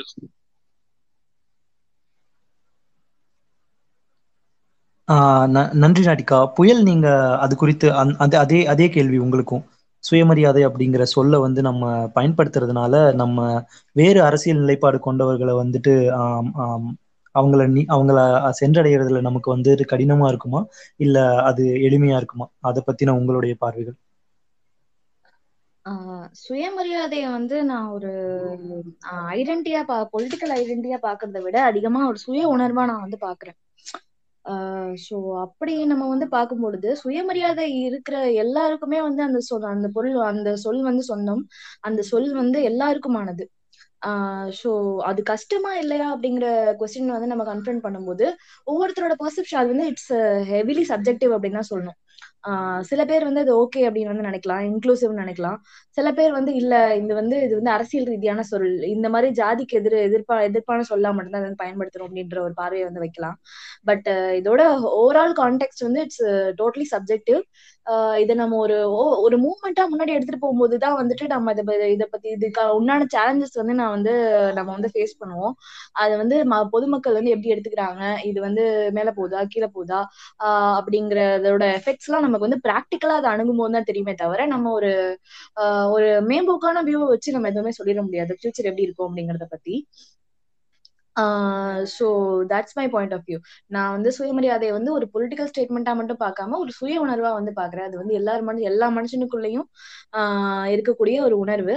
அதை வந்து பொலிட்டிக்கல் ஸ்டேட்மெண்ட் ஆகுறது வந்து அது வந்து ஒரு பப்ளிக் மூவ்மெண்டா அது வந்து நகரும் பொழுதுதான் அதை வந்து மாறும் அப்படின்னு வந்து என்னோட கருத்து. நன்றி புயல். ஐ திங்க் செல்ஃப் நம்ம வந்து சுய உணர்வா பார்க்கணும் அப்படின்னு சொல்லியிருக்கீங்க. நன்றி. எனக்கு சில கேள்விகள்லாம் வந்திருக்கு, அதையும் நான் வந்து கேட்க ஆரம்பிக்கிறேன் இப்போ ஒன்றுன்னா.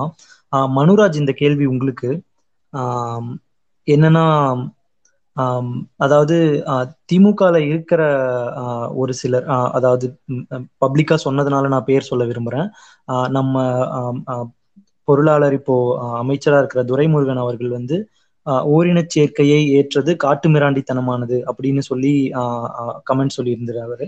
அது மட்டும் இல்லாம திராவிட கழகத்தை சேர்ந்த மதிமாறனும் பாத்தீங்கன்னா ஹோமோசெக்சுவாலிட்டி அப்படிங்கிறது வந்து தவறானது, அது இயற்கைக்கு மாறானது அப்படின்ற மாதிரி சொல்லியிருந்தாங்க. இது எல்லாமே பொதுவெளியில சொன்னதுனாலதான் நான் அவங்க பெயர்கள் சொல்றேன். ஸோ உங்களுக்கான கேள்வி வந்து ஆதன் அப்படிங்கிறவர் கேட்டிருக்காரு, என்னன்னா இதெல்லாம் வந்துட்டு நம்ம எப்படி வந்து எதிர்கொள்றது? இந்த மாதிரி கட்சிகளுக்கு உள்ள, அதாவது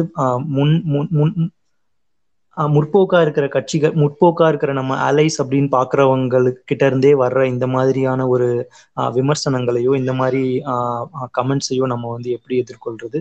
இதுக்கு எதிராக நம்ம என்ன பண்ண முடியும் அப்படின்னு கேட்டிருக்காங்க. அது அதை சொன்னும் போது அவர் பொருளாளராக இருந்திருக்கலாம். இப்போ அவர் பொதுச் செயலாளராக இருக்காரு. இருந்தாலும் நான் பதில் சொல்றேன். இந்த மாதிரியான கருத்துக்களை வந்து ஏற்றுக்க முடியாது. குறிப்பா வந்து சுயமரியாதை இயக்கம், திராவிட இயக்கம், அதை பத்தி நம்ம அதிகமா பேசியிருக்கோம். திராவிட கோட்பாடுகள் என்னென்ன, சுயமரியாதை என்றால் என்னென்னன்றது, அதை தாண்டி வந்து பகுத்தறிவும் இருக்கு. அதான் பெரியாரோட இரண்டாவது மிக முக்கியமான தூண். அந்த இயக்கத்தை வந்து இத்தனை வருஷம் வந்து இத்தனை ஆண்டுகள் வந்து அது அடுத்த கட்டத்துக்கு அதை நகர்த்துறது வந்து நமக்கு நான் குயர் பீப்புள் கிட்டே வந்து தேவையான முக்கியமான அம்சம் வந்து பகுத்தறிவு, ரேஷனலிசம். ஸோ அந்த பகுத்தறிவு கண்ணாடியை போட்டு பார்த்தா இந்த மாதிரியான கமெண்ட்ஸ், நீங்க சொன்ன மாதிரியான கமெண்ட்ஸ் வந்து கண்டிப்பாக ஏற்றுக்கொள்ள முடியாது. நான் ஆதன் கிட்ட என்ன சொல்ல விரும்புறேன்னா, ஆதன் அந்த அந்த காலகட்டத்துல ஆல்மோஸ்ட் அதே நாளோ அதற்கு முந்தின நாளோ பிந்தின நாளோ கனிமொழி அவர்கள் வந்து ஒரு ட்வீட் போட்டிருப்பாங்க. அதாவது 100% வந்து நவ்தேஜ் சிங் ஜோஹார் ஜட்ஜ்மெண்ட் வந்து சரிதான், அது வந்து முழுசா நான் ஏற்றுக்கொள்கிறேன், நான் வரவேற்கிறேன். கரெக்டா அந்த வேர்ட்ஸ் ஞாபகம் இல்லை, பட் அவங்க இங்கிலீஷ்ல போட்டிருந்தாங்க அந்த ட்வீட்டை. ஸோ நீங்க அதையும் போய் பார்க்கலாம். அடுத்த தலைமுறை திராவிட இயக்கத்தை வந்து கொண்டு போறது வந்து தலைவர்கள் மட்டும் இல்லை, இங்க இருக்கிற அடுத்த தலைமுறையினரும் தான். ஸோ இதை நம்ம தான் தீர்மானிக்கணும். எஸ், இந்த மாதிரியான பிற்போக்கு கருத்துகள் வந்து எல்லா இயக்கங்களையும் இருந்தாலும் திராவிட இயக்கம் போன்ற ஒரு இயக்கத்துல இருப்பது வந்து நமக்கு அதிக வலியை தரும். இருந்தாலும் பகுத்தறிவு போட்டி பார்த்தாலும் சரி, சுயமரியாதை எண்ணத்தோடு இதை பார்த்தாலும் சரி, இந்த மாதிரியான அது காட்டு மிராண்டித்தனம் என்பது சொல்வதெல்லாம் வந்து பிற்போக்குன்றது மட்டும் இல்லை, தவறு. சட்டப்படியாகவும் அது தவறு. ஏன்னா சுப்ரீம் கோர்ட் வந்து சொன்ன கருத்துக்கு அது எதிர்கருத்தாக இருக்கு. ஸோ ஒரு வழக்கறிஞராகவும் என்னுடைய கருத்து வந்து அது முற்றிலும் தவறுதான். உண்மையில வந்து திராவிட இயக்கத்துக்கு அந்த பொறுப்பும் இருக்கு, அடுத்த கட்டத்துக்கு வந்து இது எப்படி நகர்த்து கொண்டு போறது என்று. நான் சொன்னேன், அந்த ஒரு 100 ஆண்டு காலத்துல வந்து ஜெண்டர் பேஸ்ட் ஈக்குவாலிட்டி எந்த அளவுக்கு நம்ம திராவிட இயக்கம் வந்து போராடி கொண்டு வந்திருக்குன்னு மௌலி மிக சரியா வந்து அந்த 2019 திராவிடர் கழக கொள்கை அறிக்கையை வந்து அதை எடுத்து சுட்டி காட்டினார். அந்த பாயிண்ட் 12ன்றது எனக்கும் ஞாபகம் இருக்கு. இப்ப அடுத்த கட்டமா வந்து செக்ஷுவல் ஓரியன்டேஷன், செக்ஷுவல் மைனாரிட்டிஸ், அவங்களுக்கான ரைட்ஸ், அவங்களுக்கான ஈக்குவாலிட்டியை வந்து உருவாக்கி கொடுப்பதுதான் நான் சொன்ன மாதிரி திராவிட இயக்க கொள்கை மட்டும் இல்லை, பெரியார் விரும்பின ஒரு சமுதாயம் மட்டும் இல்லை, கலைஞர் விரும்பின சமுதாயமும் சமத்துவம் உள்ள ஒரு சமுதாயமும் அதுதான் இருக்க முடியும். திருவள்ளுவர் சொன்ன பிறப்புக்கும் எல்லா உயிருக்குமான உண்மையான அர்த்தமும் அதுவா தான் இருக்க முடியும். ஸோ அதனால நீங்க அந்த ஃபர்ஸ்ட் பிரின்சிபல்ஸ், அந்த ஆக்சியம்ஸ்ல இருந்து நீங்க பார்த்தீங்கன்னா நீங்க சொன்ன இந்த 2 கமெண்ட்டும் வந்து கண்டிப்பா திராவிட இயக்கத்துக்கு ஒத்து போகாத கருத்து என்பதுதான் என்னுடைய கருத்து. நன்றி மனுராஜா, ரொம்ப எம்பத்தட்டிக்கான ஆன்சர், ரொம்ப நன்றி.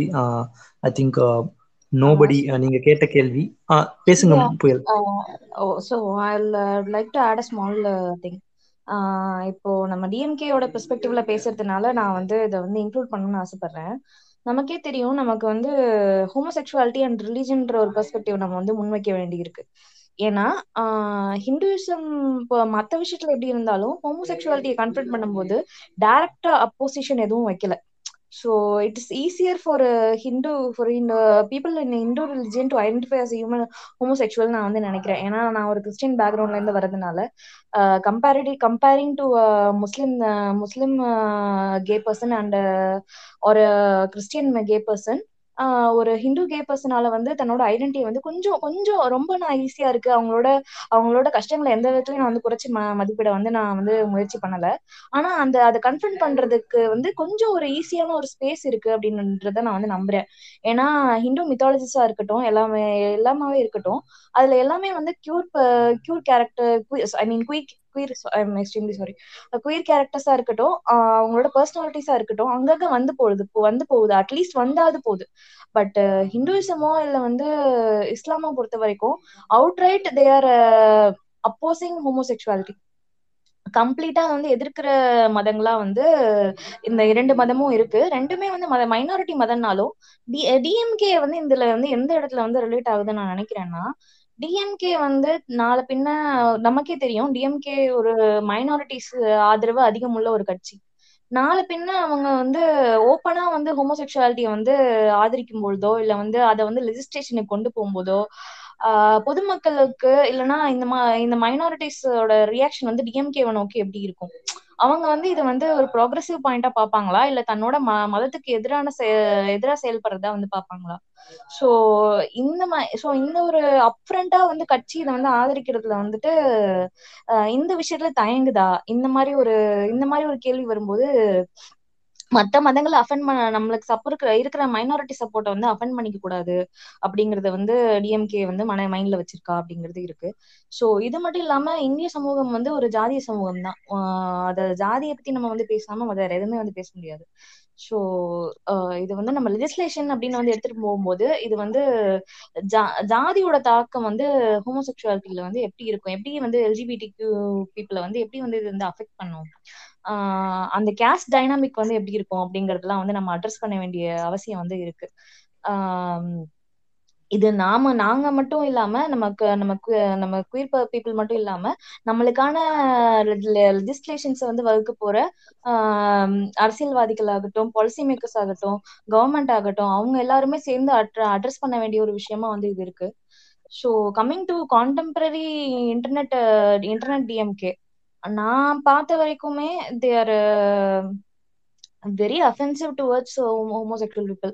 அது வந்து lack of education-ஆ இல்ல வந்து the lack of their listening capacity-ஆன்னு வந்து எனக்கு தெரியல. நான் வந்து I'm a deeply open DMK supporter, but when it comes to this homophobia, when they have this kind of offensive mentality and oppressive mentality towards these minority people, I don't understand their point of view. That's what I'm trying to address here. நன்றி புயல். ஆமாம், நீங்கள் கடைசியாக சொன்ன point வந்து ரொம்ப சரியானது. ஐ think நம்ம வந்து நீங்கள் முன்னாடி சொன்ன அந்த ஒரு இதை பற்றி நம்ம கண்டிப்பாக பயப்படவே தேவையில்லை. என்னென்னா நம்ம பார்ட்டி வந்து இதுக்கான எதிரான எந்த ஒரு செயல்பாடையும் செய்யும் அப்படிங்கிறதுக்கு நம்ம பயப்படவே தேவையில்லை. ஏன்னா இப்போ ஆட்சி அமைச்சதுல இருந்து பாத்தீங்கன்னா முதலமைச்சர் யூஸ் பண்ற சொற்கள்லயே நமக்கு எல்லாமே தெரியும். திருநங்கையர் தினத்தன்னைக்கு வந்து அவர் சொன்னதாகட்டும், திருநங்கை எனும் சொல்லுக்கு அரசின் அங்கீகாரம் அளித்து தனி வாரியம் அமைத்தவர், அவர் வழியில் அவங்க திருநங்கையர் மட்டும் சொல்லல, அதுல அவர் வழியில் திருநங்கையர் திருநம்பியர் உரிமைகளை திமுக என்றென்றும் காத்து நிற்கும் அப்படின்னு சொல்லியிருக்காரு. நம்ம அந்த இதை வந்து மனு சொன்ன மாதிரி நம்ம வந்து இந்த மாதிரி ஒருத்தர்கிட்ட இருந்து ஒரு கமெண்ட் வந்திருந்தாலும் அதை ஆதரிச்சு பேசின ஒரு 4 பேர் கட்சியில இருப்பாங்க. ஸோ நம்ம அந்த ஒரு பாயிண்ட் ஆஃப் வியூலையும் இதை பார்க்கலாம்னு நினைக்கிறேன். இன்னொன்று நீங்கள் சொன்னது அபவுட் தி ஆன்லைன் ட்ரோல்ஸ், கண்டிப்பாக நானும் ஃபேஸ் பண்ணியிருக்கேன். நான் வந்து என்னோட ப்ரொஃபைலில் திமுகன்னு போட்டு என்னுடைய கட்சி அடையாள அட்டையெல்லாம் எடுத்து போட்டால் கூட என்னை வந்து பயங்கரமாக விஷயஸாக ட்ரோல் பண்ண சீனியர் மெம்பர்ஸ்லாம் இருக்காங்க. ஸோ பிளாக் பண்ணிட்டு போயிட்டே இருக்க வேண்டியது தான் ஒரே வழின்னு நான் நம்பிட்டு இருந்து அதை தான் நான் பண்ணேன் கடைசியாக. ஏன்னா எவ்வளோ நேரம் அவங்களுக்கு சொல்லி புரிய வைக்கிறதுன்னு தெரியல, சொல்லி டயர்ட் தான் ஆகுது. ஸோ அதை மட்டும் நான் உங்களுக்கு சொல்லிக்க விரும்புகிறேன். I'm so sorry you had to also go through that. அடுத்த கேள்வி வந்து I think let's get like இன்னும் ஒரு டைரக்டான ஒரு கொஸ்டினும் கேட்கலாம். மௌலி, உங்களுக்கு இந்த கேள்வி நான் வைக்கிறேன். அதாவது இந்த பால் புதுமையினர் குயர் எல்ஜிபிடிக்யூஐஏ உரிமைகள் தொடர்பா திராவிட முன்னேற்ற கழகத்திடமிருந்து நீங்கள் எதிர்பார்ப்பதெல்லாம் என்ன? ஸோ இதுல நம்ம ஒருத்தரா ஆட் பண்ணலாம். கடைசியா இதுக்கு வந்து மனுராஜ் வந்து அவருடைய ரெஃப்ளெக்ஷன்ஸ், அவருடைய தாட்ஸ் சொல்ற மாதிரி வச்சுக்கலாம். மௌலி. ஓகே, ஸோ என்னை பொறுத்த வரைக்கும் நான் இதை அப்ரோச் பண்ணுறது வந்து லைக் ஒரு ப்ராபப்ளி என்னோட ஒர்க் பிளேஸில் வந்து நான் எப்படி அப்ரோச் பண்ணணும்னா அந்த மாதிரி தான் என்னோட அப்ரோச் இருக்குன்ட்டு நான் நினைக்கிறேன்.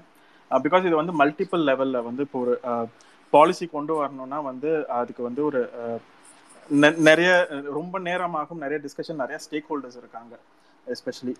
பட் ஒரு இடத்துல வந்து ஆஸ் அ குயர் பர்சன், ஒரு ஆக்டிவிஸ்டாக வந்து நான் வந்து எல்லாத்தையும் விட்டு தள்ளிட்டு இதை உடனே நிறைவேற்றணும்ன்ற ஒரு இடத்துல தான் நான் என்னோட குரல் இருக்கும் அந்த இடத்துல எப்பயுமே. பட் ப்ராக்டிக்கலி நான் பார்க்கும்போது எனக்கு வந்து முதல்ல ஒன்று என்ன தேவை இருக்குதுன்னா வந்து விழிப்புணர்வு கிரியேட் பண்ண வேண்டிய ஒரு முக்கிய அவசியம் இருக்குது. பிகாஸ் அந்த விழிப்புணர்வு வந்தால் தான் புரிதல் மக்களுக்கு வரும்பொழுது பாலிசிஸ் இம்ப்ளிமெண்ட் பண்ணட்டும் இல்லை பாலிசிஸ் இன்ட்ரடியூஸ் பண்ணும்பொழுது சப்போர்ட் நிறையா இருக்குன்ற ஒரு இடத்துல இருந்து நான் அதை பார்க்குறேன். ஸோ அந்த விழிப்புணர்வு வந்து எப்படி அரசாங்கம் வந்து எப்படி கிரியேட் பண்ண போகிறாங்க, அதுக்கான என்ன வழிமுறைகள் இருக்குன்றதை பற்றி நம்ம ஒன்று இருக்குது, விழிப்புணர்வு ஒன்று எனக்கு பார்க்க வேண்டியது இருக்குது. ரெண்டாவது வந்து பாலிசிஸ் வந்து ப்ராபப்ளி வந்து லாங்குவேஜ், பிகாஸ் வந்து நிறைய லாங்குவேஜ் வந்து யார் அதை இம்ப்ளிமெண்ட் பண்ணுறாங்களோ அவங்க இன்டர்பிரட் பண்ணுற இடத்துல தான் அதை விட்டுடுறாங்க. ஃபார் அந்த திருமண இதை வந்து மனுராஜ் அவர்கள் சொல்லும்பொழுது கூட அந்த பிரைடுன்ற வார்த்தை வந்து ஒரு சிஸ் விமனை தானே குறிக்கும்ன்ற ஒரு இது வரும்பொழுது இல்லைன்ற ஒரு தீர்ப்பு வருது. ஸோ அந்த மாதிரி லாங்குவேஜ்ன்றது வந்து லைக் ப்ராபப்ளி வந்து ஒரு இன்க்ளூசிவாக இருக்கிறதுக்கு பார்க்கலாமா என்றதும் வந்து நம்ம அரசாங்கம் பார்க்க வேண்டியது இருக்குது. எனக்கு வந்து ஒரு இது தோணுது வந்து இந்த தடவை மினிஸ்ட்ரி ஆரம்பிக்கும் போது நிறைய புது மினிஸ்ட்ரிலாம் வந்துச்சு. அதில் வந்து அந்த ஃபிஷர்மென் வெல்ஃபேர்ன்ற ஒரு அந்த மினிஸ்ட்ரி வரும்போது ஃபிஷர்மென்ன்ற வார்த்தைக்கு பதில் அது ஏன் வந்து ஃபிஷிங் கம்யூனிட்டி இல்லை வேறு ஏதாவது ப்ராபப்ளி அது நிறையா டிஸ்கஸ் பண்ணியிருப்பாங்க. அது வந்து இன்னும் கொஞ்சம் எல்லாரையும் சேர்ந்து இருக்கிற ஒரு மினிஸ்ட்ரியாக அந்த வார்த்தையை உபயோகப்படுத்துறது வந்து ஒரு இன்க்ளூசிவான வார்த்தையாக ஆக்கலாம்ன்றதும் எனக்கு தோணுச்சு. ஸோ அது ஒரு எக்ஸாம்பிளாக தான் சொன்னேன். அதை தாண்டி இப்போ அந்த லாங்குவேஜ்னும்போது எனக்கு வந்து என்ன தேவைப்படுதுன்னா வந்து வேலை இடங்களில், அதே மாதிரி வந்து படிக்கிற இடங்களில், ஸ்கூல் காலேஜஸில் இந்த மாதிரி வந்து குயர் சில்ட்ரனையும் இன்க்ளூசிவாக வச்சு இல்லை வந்து இப்போ கரண்ட்டாக வந்து நமக்கு எந்த பாலிசிஸும் இல்லை. குயர் பர்சன்ஸ் வந்து புள்ளி பண்ணுறான் இல்லைனா வந்து அட்மிஷன் கொடுக்காம இருந்தால் வந்து ஒவ்வொரு நிகழ்வுக்கும் இல்லை ஒரு கோர்ட்டில் போய் கேஸ் போட வேண்டிய ஒரு நிலைமையாக இருக்குது. ஸோ ப்ராபப்ளி வந்து எப்படி இந்த எக்ஸிஸ்டிங் பாலிசிஸை வந்து இன்க்ளூசிவாக மாற்ற முடியும், எஸ்பெஷலி வந்து வாழ்வாதாரம் சம்மந்தப்பட்ட வேலை, படிப்பு, இது ரெண்டும் முக்கியமானதாக நான் பார்க்குறேன். ஸோ அதுக்கேற்ற மாதிரி என்ன மாதிரியான உரையாடல்கள் கொண்டு வரலாம், இல்லை அதுக்கேற்ற மாதிரி என்ன மாதிரியான ஒரு ஆரம்ப கட்டத்திலேருந்து நம்ம அந்த உரையாடல்களை கொண்டு போகலான்றது ஒன்று பார்க்குறேன் நான். அதே மாதிரி எனக்கு இந்த ஒரு முக்கியமான இன்னொரு பாயிண்ட் இப்போ வந்து இருக்கிறது என்னென்னா வந்து நம்ம போன திமுக அரசில் அதாவது 2008 ஆரம்பித்த டிரான்ஸ்ஜெண்டர் வெல்ஃபேர் போர்டு வந்து திருநங்கை நல வாரியம்ட்டு இருந்துச்சு. அது வந்து இப்போ அதிமுக அரசு வந்து என்ன பண்ணாங்க, அது வந்து 3ஆம் பாலின இது நெட்டு வேற மாற்றினாங்க. அதுக்கப்புறம் நிறையா வருஷத்துக்கு வந்து அது ஃபங்க்ஷனலாகவே வேற இல்லை. ஸோ ப்ராபப்ளி அதை ஒன்று வந்து நம்ம ரெசரெக்ட் பண்ணணும்ட்டு எனக்கு தோணுது அந்த இடத்துல. அதே மாதிரி வந்து அந்த வார்த்தை பயன்பாடு ரொம்ப முக்கியம். அந்த திருநங்கைன்ற வார்த்தையை ரீஇன்ஸ்டேட் பண்ணணும். பட் ஆனால் இப்போ நம்ம இருக்கும்போது அது திருநர் இருக்கிறதுக்கு. பட் அதை தாண்டி எனக்கு வந்து இன்னும் ரொம்ப முக்கியமான ஒரு இடம் என்ன இருக்குதுன்னா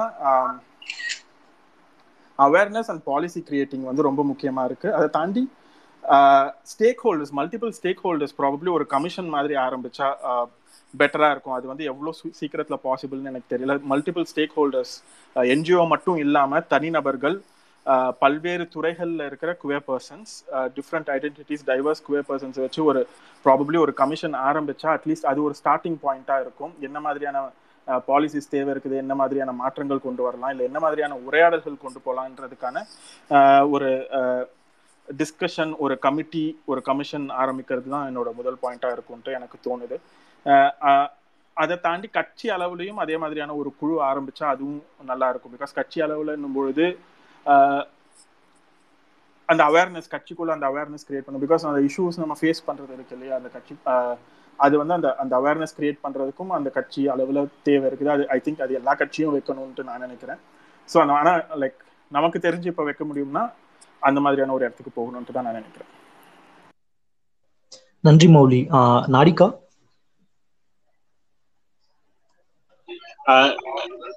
சூர்யா அந்த கேள்வி கொஞ்சம் திருப்பி சொல்ல முடியுமா? நடுவில் எனக்கு கனெக்ஷன் விட்டு போச்சு. ஒன்றும் பிரச்சனை இல்லை, நான் சொல்றேன். அதாவது பால் புதுமையினர், அதாவது குயர் உரிமைகள் தொடர்பாக திராவிட முன்னேற்ற கழகத்திடமிருந்து நீங்கள் எதிர்பார்ப்பது என்ன?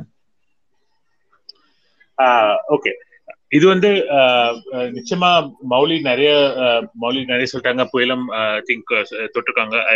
டெஃபினட்டா அது ஒரு இது, இந்த திருநர் சமுதாயத்தோட இந்த நலவாரியத்தை இன்னும் கொஞ்சம் இதுபடுத்தி மறுபடியும் கொண்டு வந்து அது நல்லா விரிவாக்கி அது மூலமா வெல்ஃபேர் மெஷர்ஸ் எடுக்கணும். அது ஒரு பெரிய எனக்கு ஒரு கோரிக்கை. சட்டங்களா விடுங்க, எனக்கு வந்து அடிப்படை இந்த கல்வி இயக்கங்கள்லாம் கொஞ்சம் இந்த ஸ்கூல் படிப்புல அதெல்லாம் கொஞ்சம் இந்த சென்சிட்டைசேஷன் வர ஆரம்பிக்கணும். இப்போ கல்வி அமைச்சர்லாம் இப்போ இப்போ நம்ம நீட் எதிர்க்கிறோம், அதெல்லாம் எதிர்க்கிறோம். அந்த விதத்துல இந்த சென்சிட்டைசேஷன் ஸ்கூல்ஸ்ல வர ஆரம்பிச்சதுன்னா அதுக்கு ஒரு இது.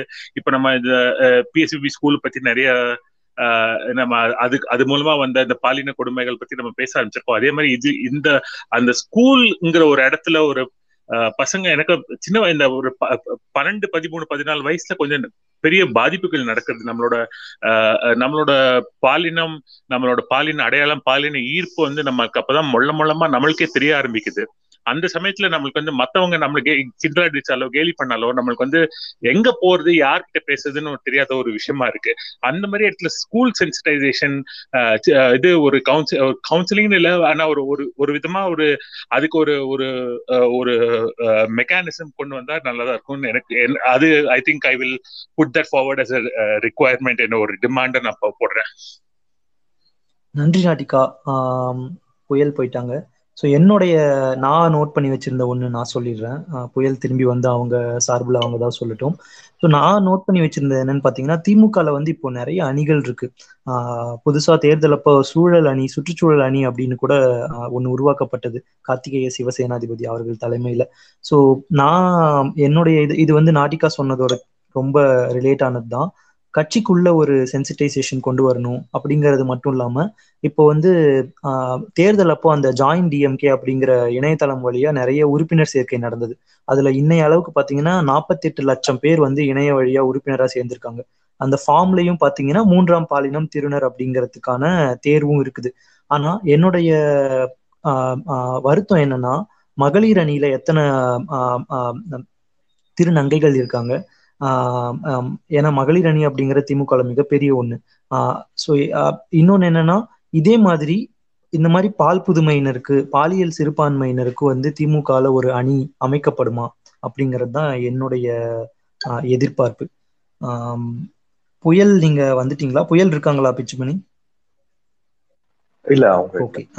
மனுராஜ், நீங்க இதுக்கு உங்களுடைய தாட்ஸ் ஷேர் பண்றதா இருந்தா ஷேர் பண்ணலாம். விஜய் சொல்லுங்க. விஜய் சாரி, அவரு சார் பேசிட்டோம். அப்புறம் ஷூர் விஜய். சார் மனுராஜ் நீங்க பேசுறீங்களா? இல்லை, இந்த எல்லா டிமாண்ட்ஸும் ரிக்வெஸ்டும் திமுகவிடம் வைக்கணும் என்று நானே விரும்புகிறேன். குறிப்பா சொல்லிடுறேன் ஒன்னா. இது ரெண்டா பிரிச்சுக்கலாம். சூர்யா, நீங்க தான் வந்து திமுகவிடம் இருந்து என்ன எதிர்பார்க்குறீங்க நீங்க கேட்டீங்க. அதாவது பால் புதுமையினர் அணி.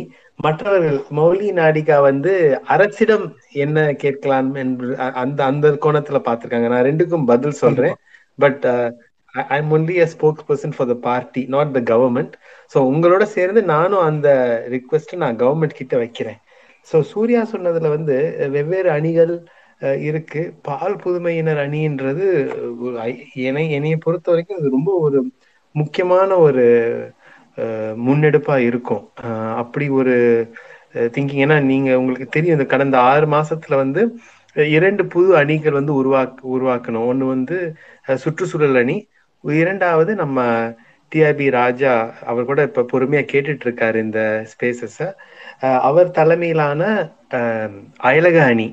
ஸோ இந்த மாதிரி வந்து நம்ம இப்ப அடுத்த கட்டத்துல நம்ம மூவ் பண்ணும் போது கண்டிப்பா இதற்கான ஒரு ஸ்பேஸ் வந்து பார்ட்டி ஸ்ட்ரக்சர்ல கிரியேட் பண்ணணும். இளைஞர்களுக்கும் இது ஒரு பெரிய ஒரு நல்ல ஒரு அவங்க வரும்போது அவங்களுக்கே வந்து இந்த மாதிரி ஒரு அணி இருக்குன்றது ஒரு தன்னம்பிக்கையை கொடுக்கும். It will also reinstate many other principles of the movement. And இது இந்த இப்படி ஒரு முன்னெடுப்பு கட்சியிலே இருந்துச்சுன்னா மௌலி கேட்ட அந்த விழிப்புணர்வும் நாடிகா கேட்ட அந்த சென்சிட்டைசேஷனும் அட்லீஸ்ட் அவங்க வந்து ஸ்கூல் கான்டெக்ட்ல சொன்னாங்க, ஹைஸ்கூல் கான்டெக்ட்ல நாடிகா சொன்னாங்க. பட் அட்லீஸ்ட் எங்க பார்ட்டியில இருக்கிற அந்த கான்டெக்ட்லயாவது ஒரு சென்சிட்டைசேஷனும் ஒரு விழிப்புணர்வும் ஒரு அவேர்னஸும் வரும் என்று நான் நம்புறேன். நாடிகா சொன்ன ஒரு விஷயம் வந்து நான் ஏன்னா அந்த அவங்க சென்சிட்டைசேஷன் பத்தி பேசிட்டே இருக்கும் போது ஹைஸ்கூல் பத்தி சொல்ல வரும்போது கவுன்சிலிங்குள்ள போனாங்க. அதுக்கப்புறம் அவங்களே கொஞ்சம் அதை பின் வாங்கிட்டாங்க. இந்த ட்ராமா கவுன்சிலிங் என்பது அந்த ஹைஸ்கூல்ல வந்து கொடுத்தா எப்படி இருக்கும் அப்படின்றதற்கான ஒரு புரிதல் எனக்கு இல்லை. பட் அது வந்து ஒரு நல்ல யூஸ்ஃபுல் சஜஷன் அப்படின்னு நீங்களாம் சொன்னீங்கன்னா கண்டிப்பா அதற்கான ஒரு ஒரு ஒரு சில ஸ்டெப்ஸ் கூட நம்ம எடுக்கலாம். To have counseling at that, especially at the high school stage, where one vandu recognition of one's sexual orientation and gender vandu might come, and secondly and the bullying aspects and the age group la irukiradukana vaayip adhigama irukku. Mouli அதற்கு மேல வந்து 2 point சொன்னாரு. ஒன்னு வந்து language பத்தி சொன்னாரு, என்ன மாதிரியான வார்த்தைகள் உபயோகிக்கிறோம் அதற்கான இம்பார்ட்டன்ஸ் பத்தி சொன்னாங்க. அது ஐ 100% அக்ரி. அது அதற்கான ஒரு எக்ஸாம்பிள் தான் நம்ம மாற்றுத்திறனாளிகள் அப்படின்னு அந்த வார்த்தை பயன்பாடை கொண்டு வந்தோம் 2008-09 நினைக்கிறேன். மௌலி நீங்க சொன்னதுல இருந்து பாத்தீங்கன்னா அந்த இப்ப நம்ம வச்சிருக்கிற மினிஸ்ட்ரி வந்து ministry of I think women empowerment அப்படின்ற மாதிரி தான் இருக்குன்னு நினைக்கிறேன். மேபி அத பிற்காலத்துல வந்து ministry for or ministry of for gender empowerment அப்படின்னு கொண்டு வந்தா பெட்டரா இருக்குமா? நீங்க உங்களோட கருத்து எனக்கு சொல்லுங்க. பட் நீங்க சொன்னும் போது அதுதான் நான் எழுதி குறிச்சு வச்சேன். கடைசியா மௌலி சொன்ன அந்த பாயிண்ட் வந்து நம்ம திருநங்கை, அதாவது டிரான்ஸ்ஜெண்டர் திருநர் வெல்ஃபேர் போர்டு அப்படின்றது அதை வந்து திருப்பி நம்ம ரீசரெக்ட் பண்ணி கொண்டு வரணும்ன்றது. உண்மையா சொல்லணும்னா எல்லா வெல்ஃபேர் போர்டையுமே வந்து இவங்க சும்மா 2012 இருந்து சும்மா தான் போட்டு வச்சிருக்காங்க. ஸோ எல்லா வெல்ஃபேர் போர்டையும் நம்ம திருப்பி ரீசரெக்ட் பண்ணி கொண்டு வரணும். அதுல குறிப்பா நீங்க சொன்ன மாதிரி டிரான்ஸ்ஜெண்டர் வெல்ஃபேர் போர்டு திருநர் வெல்ஃபேர் போர்டுன்னு அதோட அசோசியேட்டட் பாயிண்ட். மௌலி நீங்க இந்த கமிஷன் பத்தி சொன்னீங்க. அந்த வெல்ஃபேர் போர்டோட ஸ்ட்ரக்சரே வந்து though it was placed under ministry for social welfare and development, எல்லா வெல்ஃபேர் போர்டுமே வந்து they operated like a consultative commission for the government தான். அவங்கதான் என்ஜிஓ அந்த ஒரு சிவில் சொசைட்டி ஸ்பேஸ்ல இருந்து வர இன்ஃபர்மேஷனை வந்து கன்சாலிடேட் பண்ணி கவர்மெண்ட்டுக்கு ஃபீட் பண்ணிட்டு இருந்த ஒரு மெக்கானிசமா தான் அந்த டைம்ல வெல்ஃபேர் போர்டை வந்து கன்சீவ் பண்ணாங்க. அது ஒரு 2 இயர்ஸ் தான், சாரி 1.5 இயர்ஸ், 2009 to 2011 தான் இருந்துச்சு. அதுக்கப்புறம் வந்து அடுத்த நெக்ஸ்ட் ஸ்டேஜுக்கு அதை கொண்டு போல, அதை வந்து இன்னும் விரிவாக்கம் படுத்தி அதை இன்னும் அதிகமான ஸ்டேக் ஹோல்டர்ஸ் வந்து உள்ள கூட்டிட்டு வந்திருக்கணும். அது அதை பண்ண முடியல. கண்டிப்பா இந்த அரசுல அதை பண்ணுவாங்கன்றத என்னோட நம்பிக்கையும். அதுதான் இதெல்லாம் மோஸ்ட்லி கவர் பண்ணிட்டேன்னு நினைக்கிறேன். கண்டிப்பா மனுராஜ், ரொம்ப நன்றி. நீங்க நோட் பண்ணி வச்சு எல்லாத்துக்கும் பதில் சொன்னதுக்கு. நீங்க முன்னாடியே சொன்ன மாதிரி அந்த பாயிண்ட்டை பத்தி நான் ஒரே ஒரு இது டச் பண்ணிட்டு நம்ம கொஸ்டின்ஸ்க்கு ஓப்பன் பண்ணலாம். என்னன்னா நீங்க சொன்னீங்க நான் வந்து பார்ட்டி ஸ்போக்ஸ் பர்சன், அதனால பார்ட்டி இதான் பேச முடியும், மற்றபடி அரசாங்கத்துக்கிட்ட நாங்க வைக்கிற மாதிரியே என்னாலையும் கோரிக்கைகள் தான் வைக்க முடியும் அப்படின்னீங்க. உங்க பார்வையில இருந்து அஸ் அ நான் குயர் பர்சனா நீங்க கோரிக்கைகள் வைக்கலாம் அப்படின்னு நினைச்சீங்கன்னா என்னவா இருக்கும்? ஒரு 2-3 சொல்ல முடியுமா? ஏன்னா நான் உங்களுடைய கட்டுரை படிச்சேன் லைவ்லால, த ரோட் அஹெட் அப்படின்னு சொல்லிட்டு நீங்க எழுதி இருந்தது. ஸோ அதுல இருந்து தான் எனக்கு இது தோணுச்சு. ஸோ நீங்க அந்த மாதிரி இப்போ நீங்க விஷனரியா நீங்க யோசிக்க ஆரம்பிக்கணும் அப்படின்னு நீங்க சொல்லியிருந்தீங்க. அதுல நிறைய சட்ட அடிப்படையில சொல்லியிருந்தீங்க. ஆனா இப்போ நம்ம மாநில அரசு அடிப்படையில நீங்க அந்த நோக்கத்துக்குள்ள மட்டும் நான் இப்போ உங்களை அடக்கி அந்த கொஸ்டினை நான் கேட்டேன்னா நீங்க என்ன பதில் சொல்லுவீங்க?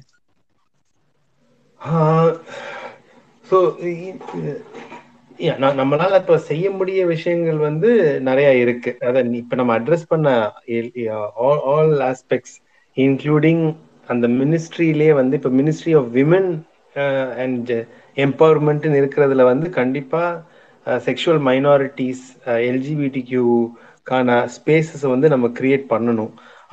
ஏன்னா இப்ப அது எல்லாமே வந்து மினிஸ்ட்ரி ஆஃப் விமன் எம்பவர்மெண்ட்டுக்கு அடியில வர்றதுன்றது எதிர்பார்க்கறது தவறு என்னுடைய கருத்து. அது வந்து கண்டிப்பா அந்த ஜெண்டர் ரிலேட்டட் இஷ்யூஸை வந்து நம்ம ஸ்பெசிஃபிக்காகவும் சென்சிட்டிவாகவும் அதற்கான ஒரு இன்க்ளூசிவா நம்ம அதை அணுகணும். ஸோ அதனால வந்து அது அந்த முன்னெடுப்பு தேவை. ஃபர்ஸ்ட் அட்மினிஸ்ட்ரேட்டிவா அஃப்கோர்ஸ் நம்ம வெல்ஃபேர் போர்ட் பத்தி பேசிட்டோம். Again sensitization in school vandu is just a part of sensitization of larger society. So idarkana and the words usage vandu romba mukkiyam. Neengale vandu முதலமைச்சரோட ஒரு அறிக்கையை வந்து படிச்சு காட்டினீங்க சூர்யா.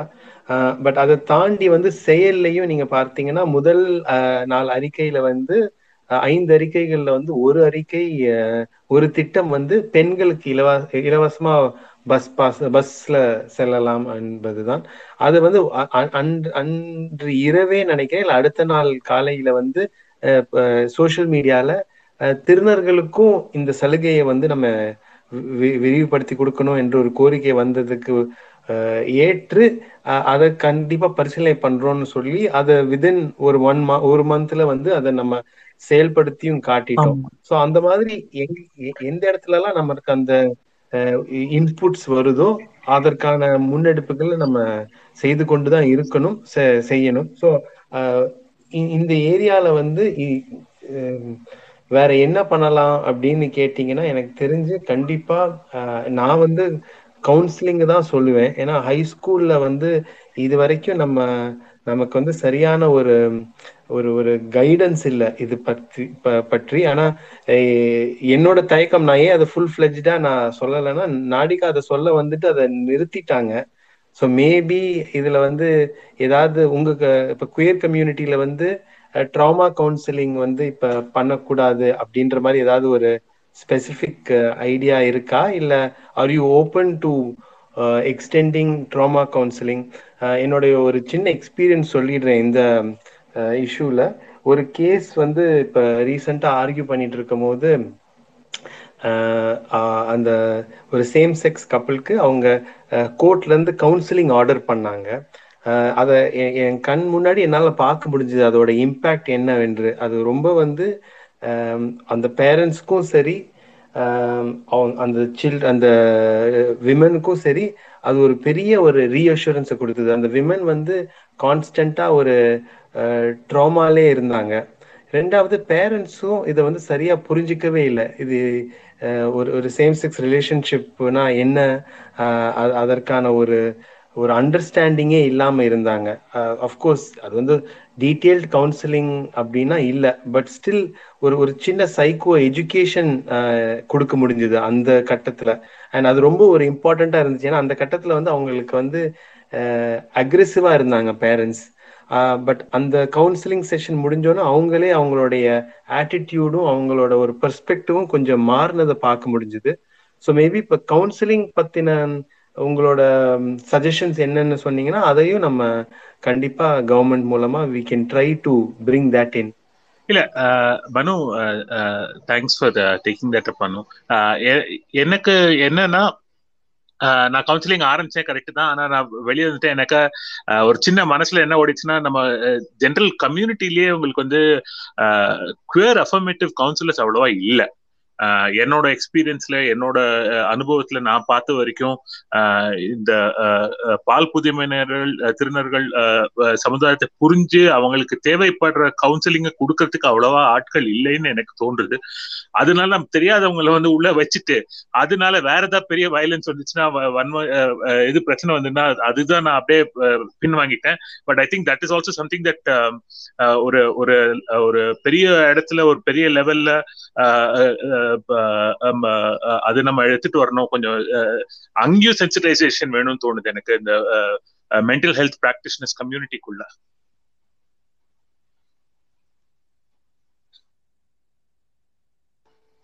நன்றி நாடிகா. விஜய், நீங்க சொல்றீங்களா? Hello, thanks. என்னோட நேம் விஜய்.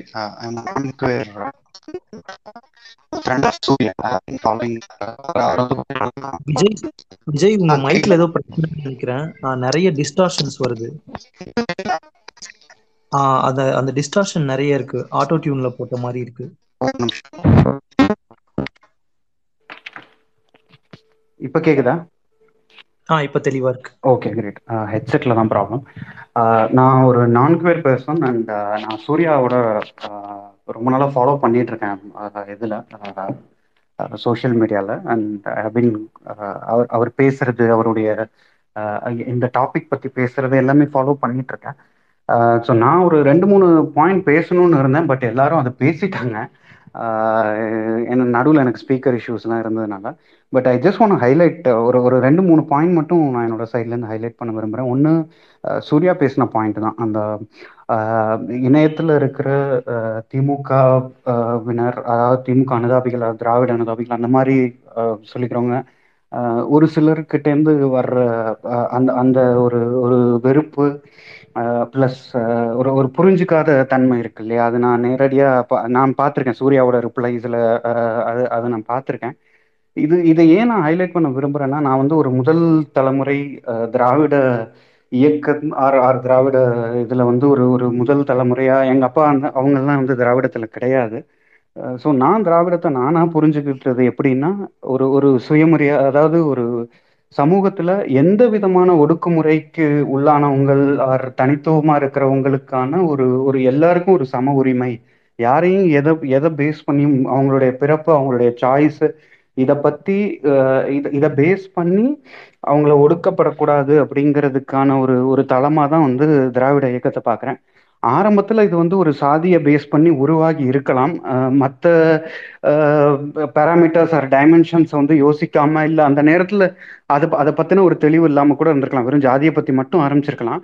ஆனால் இது வந்து ஒரு ஒரு விரிவான, இதை எப்படி வேணால் ஒரு விரிவுபடுத்திக்கக்கூடிய ஒரு சிந்தனை இது. ஏன்னா இந்த சிந்தனையோட அடித்தளத்தை புரிஞ்சுக்கிட்டாங்கன்னா அந்த அந்த அந்த பேஸ் வச்சு நீங்கள் எந்த விதமான ஒரு தனித்துவம் ப்ளஸ் அந்த ஒடுக்குமுறைக்கு வந்து இதை அப்ளை பண்ணிக்கலாம். நான் அப்படி தான் வந்து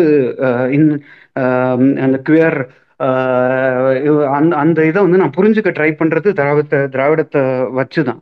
ஸோ இந்த வெறுப்பு ப்ளஸ் அவங்களுக்கு வர்றது வந்து திராவிடத்தை பற்றின ஒரு சரியான புரிதல் இல்லாமல் இருக்கிறதுனால கூட இருக்கலாம். ஸோ அது இந்த சமூக நீதி அந்த இதை வந்து தொடர்ந்து பேசி திராவிட பற்றின சரியான புரிதல் வந்ததுன்னா இந்த இந்த ஒரு வெறுப்போ இது வந்து குறையிறதுக்கான வாய்ப்புகள் வந்து அதிகமாக இருக்குது. அது நான் சொல்லிக்கணும். இன்னொன்று வந்து என்னென்னா, தலைமை அளவில் மட்டும்தான் ஒரு ஒரு ஒரு தெளிவான புரிதலோ இதுவோ தங்கி இருக்குது, அது அங்கேயே தேங்கிடக்கூடாது, அது மற்ற இடத்துக்கும் கீழே கடைசி வரைக்கும் அது வரணும் அப்படிங்கிறதும் வந்து ஒரு ஒரு ஒரு என்ன சொல்கிறது, ஒரு ரெக்வெஸ்டர், ஒரு ஒரு விருப்பமாக நான் இங்கே வைக்க விரும்புகிறேன். அது நிறைய தலைமை லெவலில் இருக்குது, இன்னும் நம்ம நிறைய நம்பிக்கை இருக்குது, பட் அது அங்கேயே தேங்கிடாமல் கீழே வரைக்கும் வரணும் அப்படிங்கிறது வந்து என்னுடைய ஒரு ஒரு தாட்டை.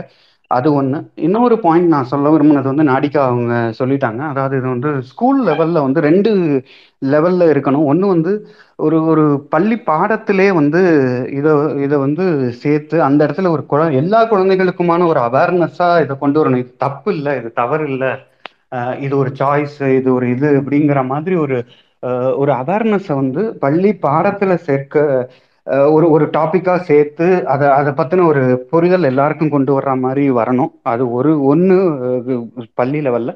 இன்னொரு பள்ளி லெவலில் என்ன பண்ணணும்னா, இவங்க சொன்ன மாதிரி கவுன்சிலிங் இருக்கு இல்லையா, ஒரு ஒரு ஒரு டெசிக்னேட்டட் டீச்சரோ இல்லை வந்து ஒரு போஸ்ட்டோ வந்து ஒரு ஒரு பள்ளியிலையும், அரசு பள்ளியிலேருந்து கூட ஆரம்பிக்கலாம், ஒரு ஒரு பள்ளியிலையும் உருவாக்கி இப்போ எப்படி வந்து இவங்களுக்கு சிறப்பு குழந்தைகள் அவங்களுக்கு வந்து இப்போ ஒரு அரசு பள்ளியிலையும் அவங்கள தனியாக பார்க்கக்கூடாது, அவங்களையும் எல்லாரோட குழந்தைங்களோடையும் சேர்த்துக்கணும், அவங்களுக்கு தனியாக ஒரு கோஆர்டினேட்டர் இருப்பாங்க அப்படிங்கிற மாதிரி ஒரு ஒரு நடைமுறை இருக்கோ, அதுவும் 0லேருந்து ஆரம்பிச்சது. ஸோ இதுவும் கண்டிப்பாக ஆரம்பிக்கணும், கவுன்சிலிங் ஸ்கூல் லெவலில். ஏன்னா அந்த அந்த நேரத்தில் தான் அந்த அந்த அந்த ஒரு வெளிப்பாடு ஒரு வெளிப்பு வரும் அந்த குழந்தைங்களுக்கு. அந்த நேரத்தில் அந்த குழந்தைங்களுக்கு ஒரு கை பிடிச்சி இதுதான் இது அப்படிங்கிற மாதிரி அவங்களுக்கு அந்த அந்த ஒரு தெளிவு ஒரு ஆசிரியர் வந்து உருவாக்க முடியும்னா, ஐ திங்க் நிறைய குழப்பங்கள் அவங்க குழந்தைங்க தங்களுக்கு மேலேயே ஒரு ஒரு புரியாத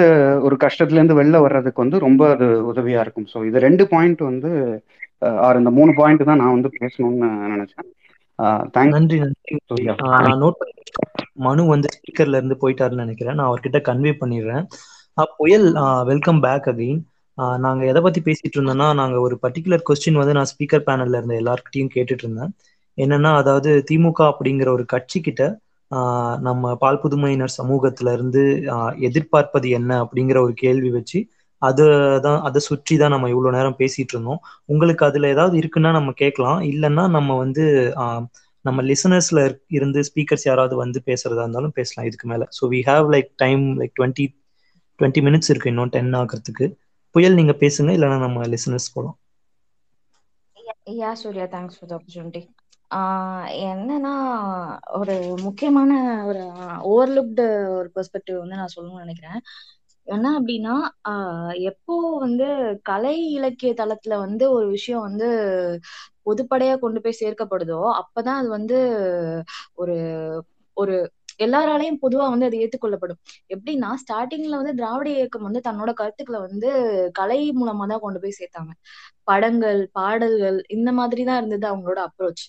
ஸோ அந்த மாதிரி வரும்போது ஈஸியா பொதுஜனத்தை வந்து நம்ம போய் ரீச் பண்ணணும் அப்படின்னு நினைச்சோம்னா, more queer inclusive cultural moments, அதாவது cultural moments, art moments, cinematic moments எல்லாம் வந்து நடக்கணும். எப்படின்னா, இப்போ நீலம் யூடியூப் சேனல் நீங்க பாத்தீங்கன்னா தெரியும், அங்க வந்து நிறைய குயர் பர்சனாலிட்டிஸ் வந்து இன்க்ளூட் பண்ணி அதுக்கு ஒரு இம்பார்ட்டன்ஸ் கொடுத்து அதை வந்து ஒரு மெயின் ஸ்ட்ரீமா வந்து அவங்க பண்றாங்க. ஸோ அந்த மாதிரி ஒரு இன்க்ளூசிவ்னஸ் வந்து வரணும் அப்படின்னு வந்து நான் நினைக்கிறேன்.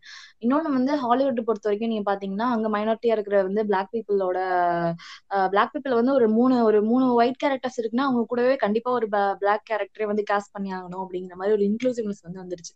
ஸோ இங்கேயே வந்து சினிமாக்கள்ல வந்துட்டு ரொம்ப இயல்பான ஒரு கதாபாத்திரமா, சாதாரணமான ஒரு கதாபாத்திரமா, ஒரு ஒரு பொது தளத்துல வந்து ஒரு சாதாரணமா வந்து புலவக்கூடிய ஒரு கதாபாத்திரமா வந்து என்னைக்கு வந்து தமிழ் சினிமாலயும் இந்திய சினிமாலயும் வந்து குயர் பீப்புள் வந்து இன்க்ளூட் ஆகுறாங்களோ அப்ப அவங்க வந்து சமூகத்திலேயே வந்து ஈஸியா இன்க்ளூட் ஆகுறதுக்கான ஒரு நல்ல முன்னெடுப்பா அது வந்து இருக்கும். அடுத்து அரசியல் ரீதியா நம்ம வந்து அணுகணும் அப்படின்னா, நம்ம இது ஒண்ணு, இன்னும் ஒரு கலை ரீதியா நான் இன்னொரு பாயிண்ட் பண்ணி வச்சுக்கிறேன். நம்ம கதைகளை நாமளே சொல்ல ஆரம்பிச்சிட்டோம்னா இந்த பாவ கதைகள் மாதிரியான பிரச்சனையான கதைகள்லாம் வராது அப்படின்னு வந்து நான் நினைக்கிறேன். ஸோ குயர் பீப்புளுக்கான ரெப்ரசன்டேஷன் வந்து கலை இலக்கிய துறையில வந்து அதிகமாக அதிகமாக இன்னும் வந்து அது பொதுமைப்படுத்துறது, அதாவது மைய நீரோட்டத்தோட சேர்றது வந்து இன்னும் அதிகமாகும். இதெல்லாம் மட்டும் இல்லாம ஒரு பொலிட்டிக்கலா என்ன இருக்கணும்னா, பிரைவேட் செக்டர்ஸ் அண்ட் பப்ளிக் செக்டர்ஸ்ல வந்து குயர் பீப்புளுக்கான ரிசர்வேஷன் இருக்கணும் அப்படிங்கிறது வந்துட்டு என்னோட விருப்பம். ஏன்னா இது எல்லாமே வந்து இந்த டிரான்சிஷன் வந்து it's not going to happen in a single day, it's going to take time அப்படின்னு பார்க்கும்போது, நம்ம எந்த ஒரு மைனாரிட்டி சமூகத்தை வந்து முன்கொண்டு வரணும்னாலும் அவங்களுக்கான ரெப்ரசன்டேஷன் வந்து சரியான முறையில வந்து கிடைக்கணும். சரியான ரெப்ரசன்டேஷனுக்கு நம்மளோட கான்ஸ்டியூஷன் தர ஒரு நல்ல வழிதான் வந்து ரிசர்வேஷன். ஸோ குயர் பீப்புளுக்கான ரெப்ரசன்டேஷன் அப்படின்றது வேணும் அப்படின்னா அவங்களுக்கான ரிசர்வேஷனும் வேணும் அப்படிங்கறத வந்து சொல்லி நான் முடிச்சுக்கிறேன். I am facing lot of technical issues. So I don't know if I will stay for completing this space. So I will wind up with this. நன்றி நன்றி புயல், வந்ததுக்கு நன்றி, ரொம்ப நன்றி. நீங்க ஆட் பண்ண பாயிண்ட்ஸ் எல்லாத்துக்குமே நன்றி, இவ்வளவு நேரம் இருந்ததுக்கும் நன்றி. மௌலி, இவ்வளவு நேரம் நடந்ததுல இருந்து உங்களுடைய தாட்ஸ் ஏதாவது இருக்குங்களா, இல்ல நம்ம லிசனர்ஸ் கிட்ட இருந்து கொஸ்டின்ஸ் நம்ம கேட்கலாமா? இல்லை, எனக்கு ஒரே ஒரு பாயிண்ட்டு, ஸோ இது ஸ்ட்ராங்கான பாயிண்டா என்னன்ட்டு எனக்கு தெரியல. பட் ஆனால் நம்ம ஒன்று வந்து ஆஸ் அ கம்யூனிட்டி, அதே மாதிரி வந்து ஆஸ் பாலிசி மேக்கர்ஸ் எல்லாருமே வந்து ஞாபகத்தில் வச்சுக்க வேண்டியது வந்து, குயர் கம்யூனிட்டியை வந்து மைனாரிட்டின்ட்டு டூ சூன் நம்ம வந்து அதை டேக் பண்ணிடணுமான்றதுல வந்து எனக்கு என்றைக்குமே ஒரு கேள்வி இருந்திருக்கு. பிகாஸ் இன்னைய காலகட்டத்தில் வந்து நமக்கு வந்து எத்தனை பேர் இருக்கிறோன்றது, அதே மாதிரி வந்து அடையாளப்படுத்திக்கிறவங்க வந்து பர்சன்டேஜ் வைஸ் கம்மியாக இருந்தால் அதுக்கான காரணம் வந்து அதுக்கான ஒரு நமக்கான ஒரு சேஃபான சூழல் இல்லாத ஒரு காரணம். So I think it's too early for us to identify us as minorities. So நான் அந்த டேர்ம் கொஞ்சம் யூஸ் பண்ணுறது வந்து பார்த்து நம்ம யூஸ் பண்ணலான்றது மட்டும் எனக்கான ஒரு ரிக்வெஸ்டாக இருக்குது. பிகாஸ் நம்ம அது மட்டும்தான் எனக்கு இருந்துச்சு, மற்றபடி வேறு எதுவும் இல்லை. கண்டிப்பாக மௌலி, ஐ திங்க் நான் அது ஒரு இடத்துல யூஸ் பண்ணேன்னு நினைக்கிறேன். ஐ எம் சாரி, நான் இனிமேல் திருத்திக்கிறேன். நன்றி. ஸோ நம்ம பிரகாஷ் இருக்காரு. பிரகாஷ், நீங்க ஏதாவது பேசுறீங்களா? பிரகாஷ் கருப்புசாமி சார், அவங்க இப்போ ஒருத்தவங்க 2 பேருக்கு முன்னாடி ஒருத்தவங்க பேசினாங்க, மேபி ரிசர்வேஷன். அதுக்கு தான் நான் அந்த பாயிண்ட் தான் எம்பசிஸ் பண்ணலான்னு இருக்கேன். Maybe 2014 private member bill which was initiated by Trichy Siva regarding அந்த பில்ல பாத்தீங்கன்னா வந்து he initiated there should be some 2% reservation in what to say employment as well as in reservation in education institutions. So as well as so inclusiveness ellame vande enna solradhu. So we should as a state government we should initiate that maybe as a எவ்வளோ reservation வந்து they should have it. So that இப்படி பண்ணும்போது I thought என்னன்னா வந்து people the general masses will know people இப்படி ஒரு sorry to say this this community there is living in this community so that ஒரு positive வைப்ரேஷன்ஸோ வந்து ஒரு நல்ல நம்பிக்கை வந்து மக்கள்கிட்ட ஒரு யாருக்குமே தெரியாதவங்களுக்கு வந்து we can கொண்டு போலாம். And one more thing வந்து ஒரு நல்ல ஒரு what to say recognition we need it, right? So it will have it. So அந்த ஒரு பாயிண்ட் தான் எம்ஃபசைஸ் பண்ணணும்னு நினைச்சேன். So on one more thing that recent and the past panna that bill 2019 bill so adula vande nariya maybe select committee la poi nariya reject aayi vanduchu sila classes ellame so andha mari classes vande as a state government we maybe we can start with a state government. So that's it. Nandri Prakash. I think nariya questions vande Manuraj ku ketirundanga avar inga illa avar veliye kalambitar pola irukku. இருக்கீங்களா? எனக்கு நீங்க okay ஏதோ பக்கு போல இருக்கு. நீங்க இருக்கிறதா காட்டல தான் நான் உங்களுக்கு மெசேஜ் அனுப்பிடுறேன். நிறைய கேள்வி வந்தோன்னா நான் போய் ஒளிஞ்சிட்டேன்னு யாரும் நினைச்ச கூடாது, அதனாலதான் சொன்னேன். எதுனாலும் சொல்லுங்க. ஒரு ஒரு கேள்வி வந்திருக்கு. ஆக்சுவலி இதுதான் வந்து ஆதன் அப்படிங்கிறவர்கிட்ட இருந்து வந்த கேள்வி. நான் பேர் மாத்தி சொல்லிட்டேன். என்னன்னா அறிஞர் அண்ணா வந்து இந்த மாதிரி சுயமரியாதை திருமணத்தை வந்து சட்டப்பூர்வமாக்குனாரு. அது போல வந்து தற்பாலிர்ப்பு ஒரு பாலிர்ப்பு திருமணங்களை வந்து நம்ம மாநில அரசால சட்டப்பூர்வமாக்க முடியுமா இல்ல அதுக்கு நம்ம ஒன்றிய அரசு தான் சார்ந்திருக்கணுமா அப்படிங்கிற கேள்வி.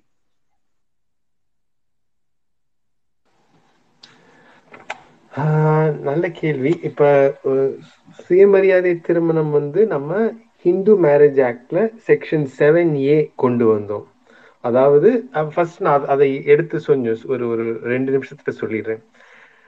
ஹிந்து திருமண சட்டம் படி ஹிந்து மேரேஜ் ஆக்ட் அடிப்படையில் நீங்கள் கல்யாணம் பண்ணிக்கணும்னா அதுக்கு வந்து ஒரு புரோஹிதர் வச்சுருக்கணும், ஐயர் வச்சுருக்கணும். அதுக்கப்புறம் வந்து நீங்கள் வந்து அந்த இது அக்னி சுற்றி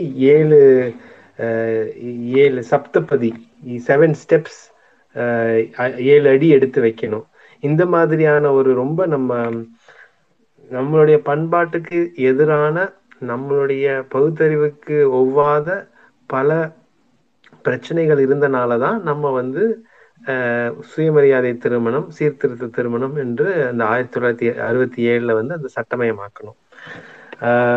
அதுல ஓரளவுக்கு ஜெண்டர் ஈக்குவாலிட்டியும் கொண்டு வர முயற்சி செய்தோம்.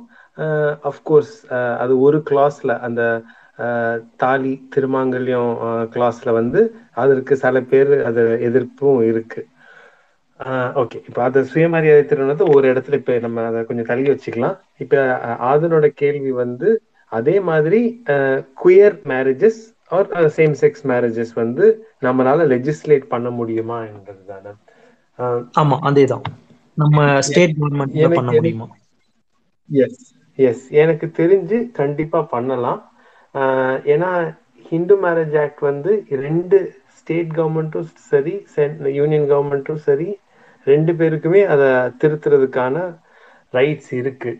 ஸோ அப்போ அதற்கான என்ன திருத்தம் கொண்டு வரணும் என்பது நம்ம ஃபர்ஸ்ட் புரிஞ்சுக்கணும். 1. 2வது, இப்போ நான் சொன்ன மாதிரி அந்த டெல்லி உயர்நீதிமன்றத்தில் அந்த வழக்கு இன்னும் நிலுவையில் இருக்கு. சேம் செக்ஸ் மேரேஜ் வந்து செய்து கொள்வதற்கு ஹிந்து மேரேஜ் ஆக்ட் அடிப்படையிலையும் ஸ்பெஷல் மேரேஜ் ஆக்ட் அடிப்படையிலையும், ஸ்பெஷல் மேரேஜ் ஆக்ட்னா 2 டிஃப்ரெண்ட் ரிலிஜன்ஸ். ஸோ நம்ம ஃபர்ஸ்ட் என்ன புரிஞ்சுக்கணும்னா, அதுன்னு உங்களுக்கு தெரியும் நினைக்கிறேன், மேரேஜ் வந்து பர்சனல் லாஸ்ல வருது. அதாவது எந்த ரிலிஜனுக்கு நீங்க ஃபாலோ பண்றீங்களோ அதற்கு உட்பட்டு தான் உங்களோட திருமணம் நீங்க செய்ய முடியும். ஸோ இஸ்லாம் மதம் சார்ந்தவங்க, கிறித்துவ மதம் சார்ந்தவங்க, அவங்களுக்கான தனி டிஃப்ரெண்ட் லாஸ் இருக்கு. ஹிந்து மதம் சார்ந்தவங்களுக்கு தான். ஸோ சுயமரியாதை திருமணமே ஹிந்து மதம் சார்ந்தவங்களுக்கு அடிப்படையில தான் நம்ம கொண்டு வரோம். அது ஏன்னா அது வந்து ஒரு சாதி சீர்திருத்த திருமணமா கொண்டு வரோம். அதை தவிர வந்து இப்ப ஸ்பெஷல் மேரேஜ் ஆக்ட் இருக்கு. அது வந்து இன்டர்ஃபெய்த் மேரேஜஸ், சிவில் மேரேஜ்ன்னு சொல்லுவாங்க, ரெஜிஸ்டர் மேரேஜ்ன்னு அது ஆஃப்டன் இந்த படத்துல காட்டுவாங்களா, அதற்கான அதுதான் ஸ்பெஷல் மேரேஜ் ஆக்ட். இப்ப நீங்க சொல்றது வந்து இதுல என்ன கொஞ்சம் சிக்கலான விஷயம்னா, நீங்க எதுல மாத்தணும்னு விரும்புறீங்க? ஸ்பெஷல் மேரேஜ் ஆக்டா, ஹிந்து மேரேஜ் ஆக்டா, இல்லை இண்டிவிஜுவல் ரிலிஜன்ஸ்க்கு உட்பட்ட அந்த ஃபேமிலி லாஸான்ற முதல் கேள்வி வருது. இது ஸ்பெஷல் மேரேஜ் ஆக்ட்ல கொண்டு வந்துட்டு எல்லாருக்கும் அது வந்து சமமாக பண்ணலாம் அப்படின்னு நம்ம ஒரு கருத்து முன் வச்சா, ஏன் ஹிந்து மேரேஜ் ஆக்ட்ல நீங்க கொண்டு வரலன்றதுக்கான கேள்வியும் வருது. எனக்கு தெரிஞ்சு இதோட ஒரு ஷார்ட்கட், இந்த ரூட் வழியா போகாம இதற்கான ஷார்ட்கட் வந்து இப்ப நம்ம ஜுடிஷியலா இதற்கு ஒரு இன்டர்பிரிட்டேஷன் வாங்குறது தான். அதாவது எங்கெங்கெல்லாம் ஹஸ்பண்ட் அண்ட் ஒய்ஃப் இல்ல மேன் அண்ட் உமன் இருக்குதோ அது வந்து it does not mean man and woman, it means any two persons அப்படின்ற ஒரு interpretation.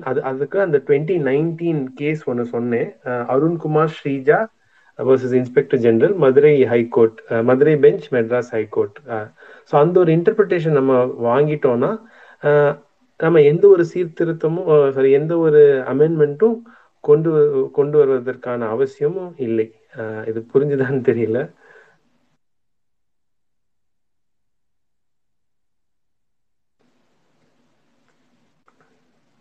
Sorry, I think Surya drop ஆயிட்டாருன்னு நினைக்கிறேன். மிஸ்டர் பிச்சுமணி, சூர்யா இப்போ லீவ் ஆயிட்டு திருப்பி ஜாயின் பண்ணுவாரு.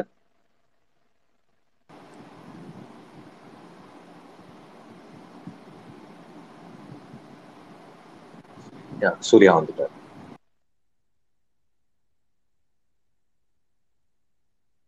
சூர்யா, நீங்க ஸ்பீக்கரா தான் இருக்கீங்க. உங்க கேள்விக்கு பதில் கிடைச்சிருக்குன்னு நினைக்கிறேன். அந்த பாதையில தான் நம்ம பயணிச்சிட்டு இருக்கோம். நம்ம கடைசி 5 நிமிடங்கள் இருக்கு. நான் வந்து ஒரு கொஞ்சம் இப்போ நிறைய பேர் புதுசா கூட ஜாயின் பண்ணியிருப்பீங்க. அவங்களுடைய நன்மைக்காக நான் முதல்ல இருந்து என்ன நடந்ததுன்றத ஒரு குயிக்கா ஒரு சம்மரி மாதிரி சொல்லி நம்ம முடிச்சுக்கலாம். நம்ம ஆரம்பிச்சப்போ பாத்தீங்கன்னா ப்ரைட் அப்படிங்கிறதுடைய வரலாறு என்ன அப்படின்னு ஆரம்பிச்சோம். உலகளாவிய நோக்கத்துல ப்ரைட் அப்படிங்கிறது எதற்காக தொடங்கினது, எங்க தொடங்கினது, அந்த அது வந்து என்னென்ன பரிமாணங்களை எடுத்தது அப்படிங்கிறத பத்தி நாடிகா, மௌலி, புயல், மனுராஜ் எல்லாரும் அவங்கவுங்களுடைய கருத்துக்கள் பகிர்ந்துக்கிட்டாங்க. அது முடிஞ்சு அப்படியே அங்கிருந்து நம்ம இந்திய ஒன்றியத்துக்குள்ள வந்து இங்க தமிழ்நாட்டுல வந்து இந்த ப்ரைட் மூவ்மெண்ட் அப்படிங்கிறது எப்ப தொடங்குனுச்சு, அது அந்த ப்ரைட் மார்ச் அப்படிங்கிறது எப்போ இங்க தொடங்குனுச்சு, என்னென்ன வெளிகள்லாம் இந்த மாதிரி பால் புதுமையினர் பத்தி, பால் புதுமையினரோட உரிமைகள் பத்தி பேச்சுக்கள்லாம் எழுந்தது அப்படின்றத பத்தி பேசணும். அதுக்கப்புறம் ப்ரைட் அப்படிங்கிற சொல் வந்து எப்படி நம்ம ஊர்ல வந்து சுயமரியாதை அப்படிங்கிற சொல்லா முன்னெடுக்கப்பட்டுச்சு. மௌலி வந்து அதை பரிந்துரைச்சு அது வந்து திராவிட இயக்க கிட்ட இருந்தே வந்து சில எதிர்ப்பலைகளை சந்திச்சு, அதுக்கப்புறம் இப்போ வந்து எங்க குயர் கம்யூனிட்டியில வந்து அதை பரவலா தமிழ்நாட்டுக்குள்ள பயன்படுத்த ஆரம்பிச்சிட்டோம். ஸோ அதை பத்தி நாங்க பேசணும். அந்த சொல் பயன்பாடு வந்துட்டு நமக்கு வந்து உதவிகரமா இருக்குமா, நம்ம பொதுமக்களை நிறைய பேரை சென்றடையறதுக்கு உதவிகரமா இருக்குமா, இல்ல பலவிதமான அரசியல் கொள்கைகளை கொண்டவர்களை வந்து அது தூர தள்ளி விலக்கி வைக்குமா அப்படிங்கிறத பத்தியும் நம்ம பேசணும். புயல், மௌலி, நாடிகா அவங்க எல்லாம் அதுல அவங்களுடைய கருத்துக்களை பகிர்ந்து கடைசியா வந்து நம்ம ஒரு புள்ளியில ஃபோக்கஸ் பண்ணோம். என்னன்னா இந்த மாதிரி இந்த திராவிட இயக்கத்துக்கும் குயர் இயக்கத்துக்குமான இந்த தொடர்பு வந்து இந்த எவல்யூஷன் எப்படி இருக்கும், அதோடைய படி வளர்ச்சி என்னவா இருக்கும் அப்படிங்கிறத பத்தி பேசணும். என்னென்ன விதமான திசைகள்ல எல்லாம் இது போகும் அப்படிங்கிறத பத்தி பேசணும். இறுதியா வந்து நம்ம இந்த எங்க சமூகத்துக்கிட்ட இருந்து திராவிட முன்னேற்ற கழகத்துக்கிட்ட இருக்கிற கோரிக்கைகள் என்ன எதிர்பார்க்கிறோம் அப்படிங்கிறத வந்து நாங்க முன் வச்சோம். அதே மாதிரி அரசு கிட்ட எங்களுக்குடைய கோரிக்கைகளையும் நாங்க முன் வச்சோம். மனுராஜ் வந்து அதுல அவர் கட்சி பேச்சாளரா வந்து அவர் பதில் சொன்னாரு, அரசு கிட்ட அவருக்கு உண்டான கோரிக்கைகளும் சொன்னாரு. ஸோ இதுதான் நடந்ததுன்னு நினைக்கிறேன். அதே மாதிரி திமுகவில் வந்து இந்த பால் புதுமையினருக்கான அணி அப்படின்னு ஒன்று தொடங்குறதுக்கான முன்னேற்பாடுகளும் எடுக்கணும் அப்படிங்கிற கோரிக்கையை நான் வச்சேன். அதுக்கும் வந்து அவர் பாசிட்டிவான ரெஸ்பான்ஸ் பண்ணாரு. ஸோ இதுதான் சம்மரின்னு நினைக்கிறேன். நான் ஏதாவது மிஸ் பண்ணியிருந்தேன்னா நம்ம ஆட் பண்ணிக்கலாம். வந்த ஸ்பீக்கர்ஸ் எல்லாத்துக்கும் நன்றி. மௌலி ரொம்ப நன்றி இவ்வளோ நேரம் இருந்ததுக்கு. நாடிகாக்கும் புயலுக்கும் வந்து வேலைகள் இருந்ததுனால அவங்க கிளம்பிட்டாங்க. அவங்க 2 பேருக்கும் மிக்க நன்றி. மனுராஜ் உங்களுக்கும் ரொம்ப ரொம்ப நன்றி. கடைசியா ஏதாவது உங்களுடைய தாட்ஸ் ஷேர் பண்ணும் அப்படின்னா பண்ணலாம், இல்லைன்னா நம்ம ஒரு 2 மினிட்ஸ்ல க்ளோஸ் பண்ணிக்கலாம். எல்லாரும் இங்க வந்திருக்கவங்க எல்லாருமே இவ்வளோ ஒரு டீட்டெயில்டான டிஸ்கஷன் இந்த இந்த இந்த காலகட்டத்துல அதுவும் இந்த டாபிக்லன்றது எனக்கு ரொம்ப ஒரு என்ன சொல்றது, ஒரு ரொம்ப ஒரு இன்ஸ்பைரிங்கா இருக்கு. ஏன்னா நம்ம ஒவ்வொருத்தவங்களுக்கு அவ்வளோ அவ்வளோ பிரச்சனைகள் இப்ப இருக்கு. அதெல்லாம் தாண்டி நீங்க எல்லாம் இவ்வளோ நேரம் இங்க எடுத்து எனக்கு ரொம்ப இன்ஃபர்மேட்டிவா இருந்துச்சு, ரொம்ப ஒரு எஜுகேஷனலா இருந்துச்சு. அதை தாண்டி இன்னைக்கு வந்தவங்க எல்லாருமே கொஞ்சம் சேஃபா இருங்க. இரண்டாவது அலை குறையும் பட்சத்திலும் எல்லாரும் போய் தடுப்பூசி போட்டுக்கோங்க, 2 தவணை போட்டுக்கோங்க. கவர்மெண்ட் சொல்ற மாதிரி ரொம்ப தள்ளி போடாதீங்க, 6-8 வாரத்துல போட்டுடுங்க.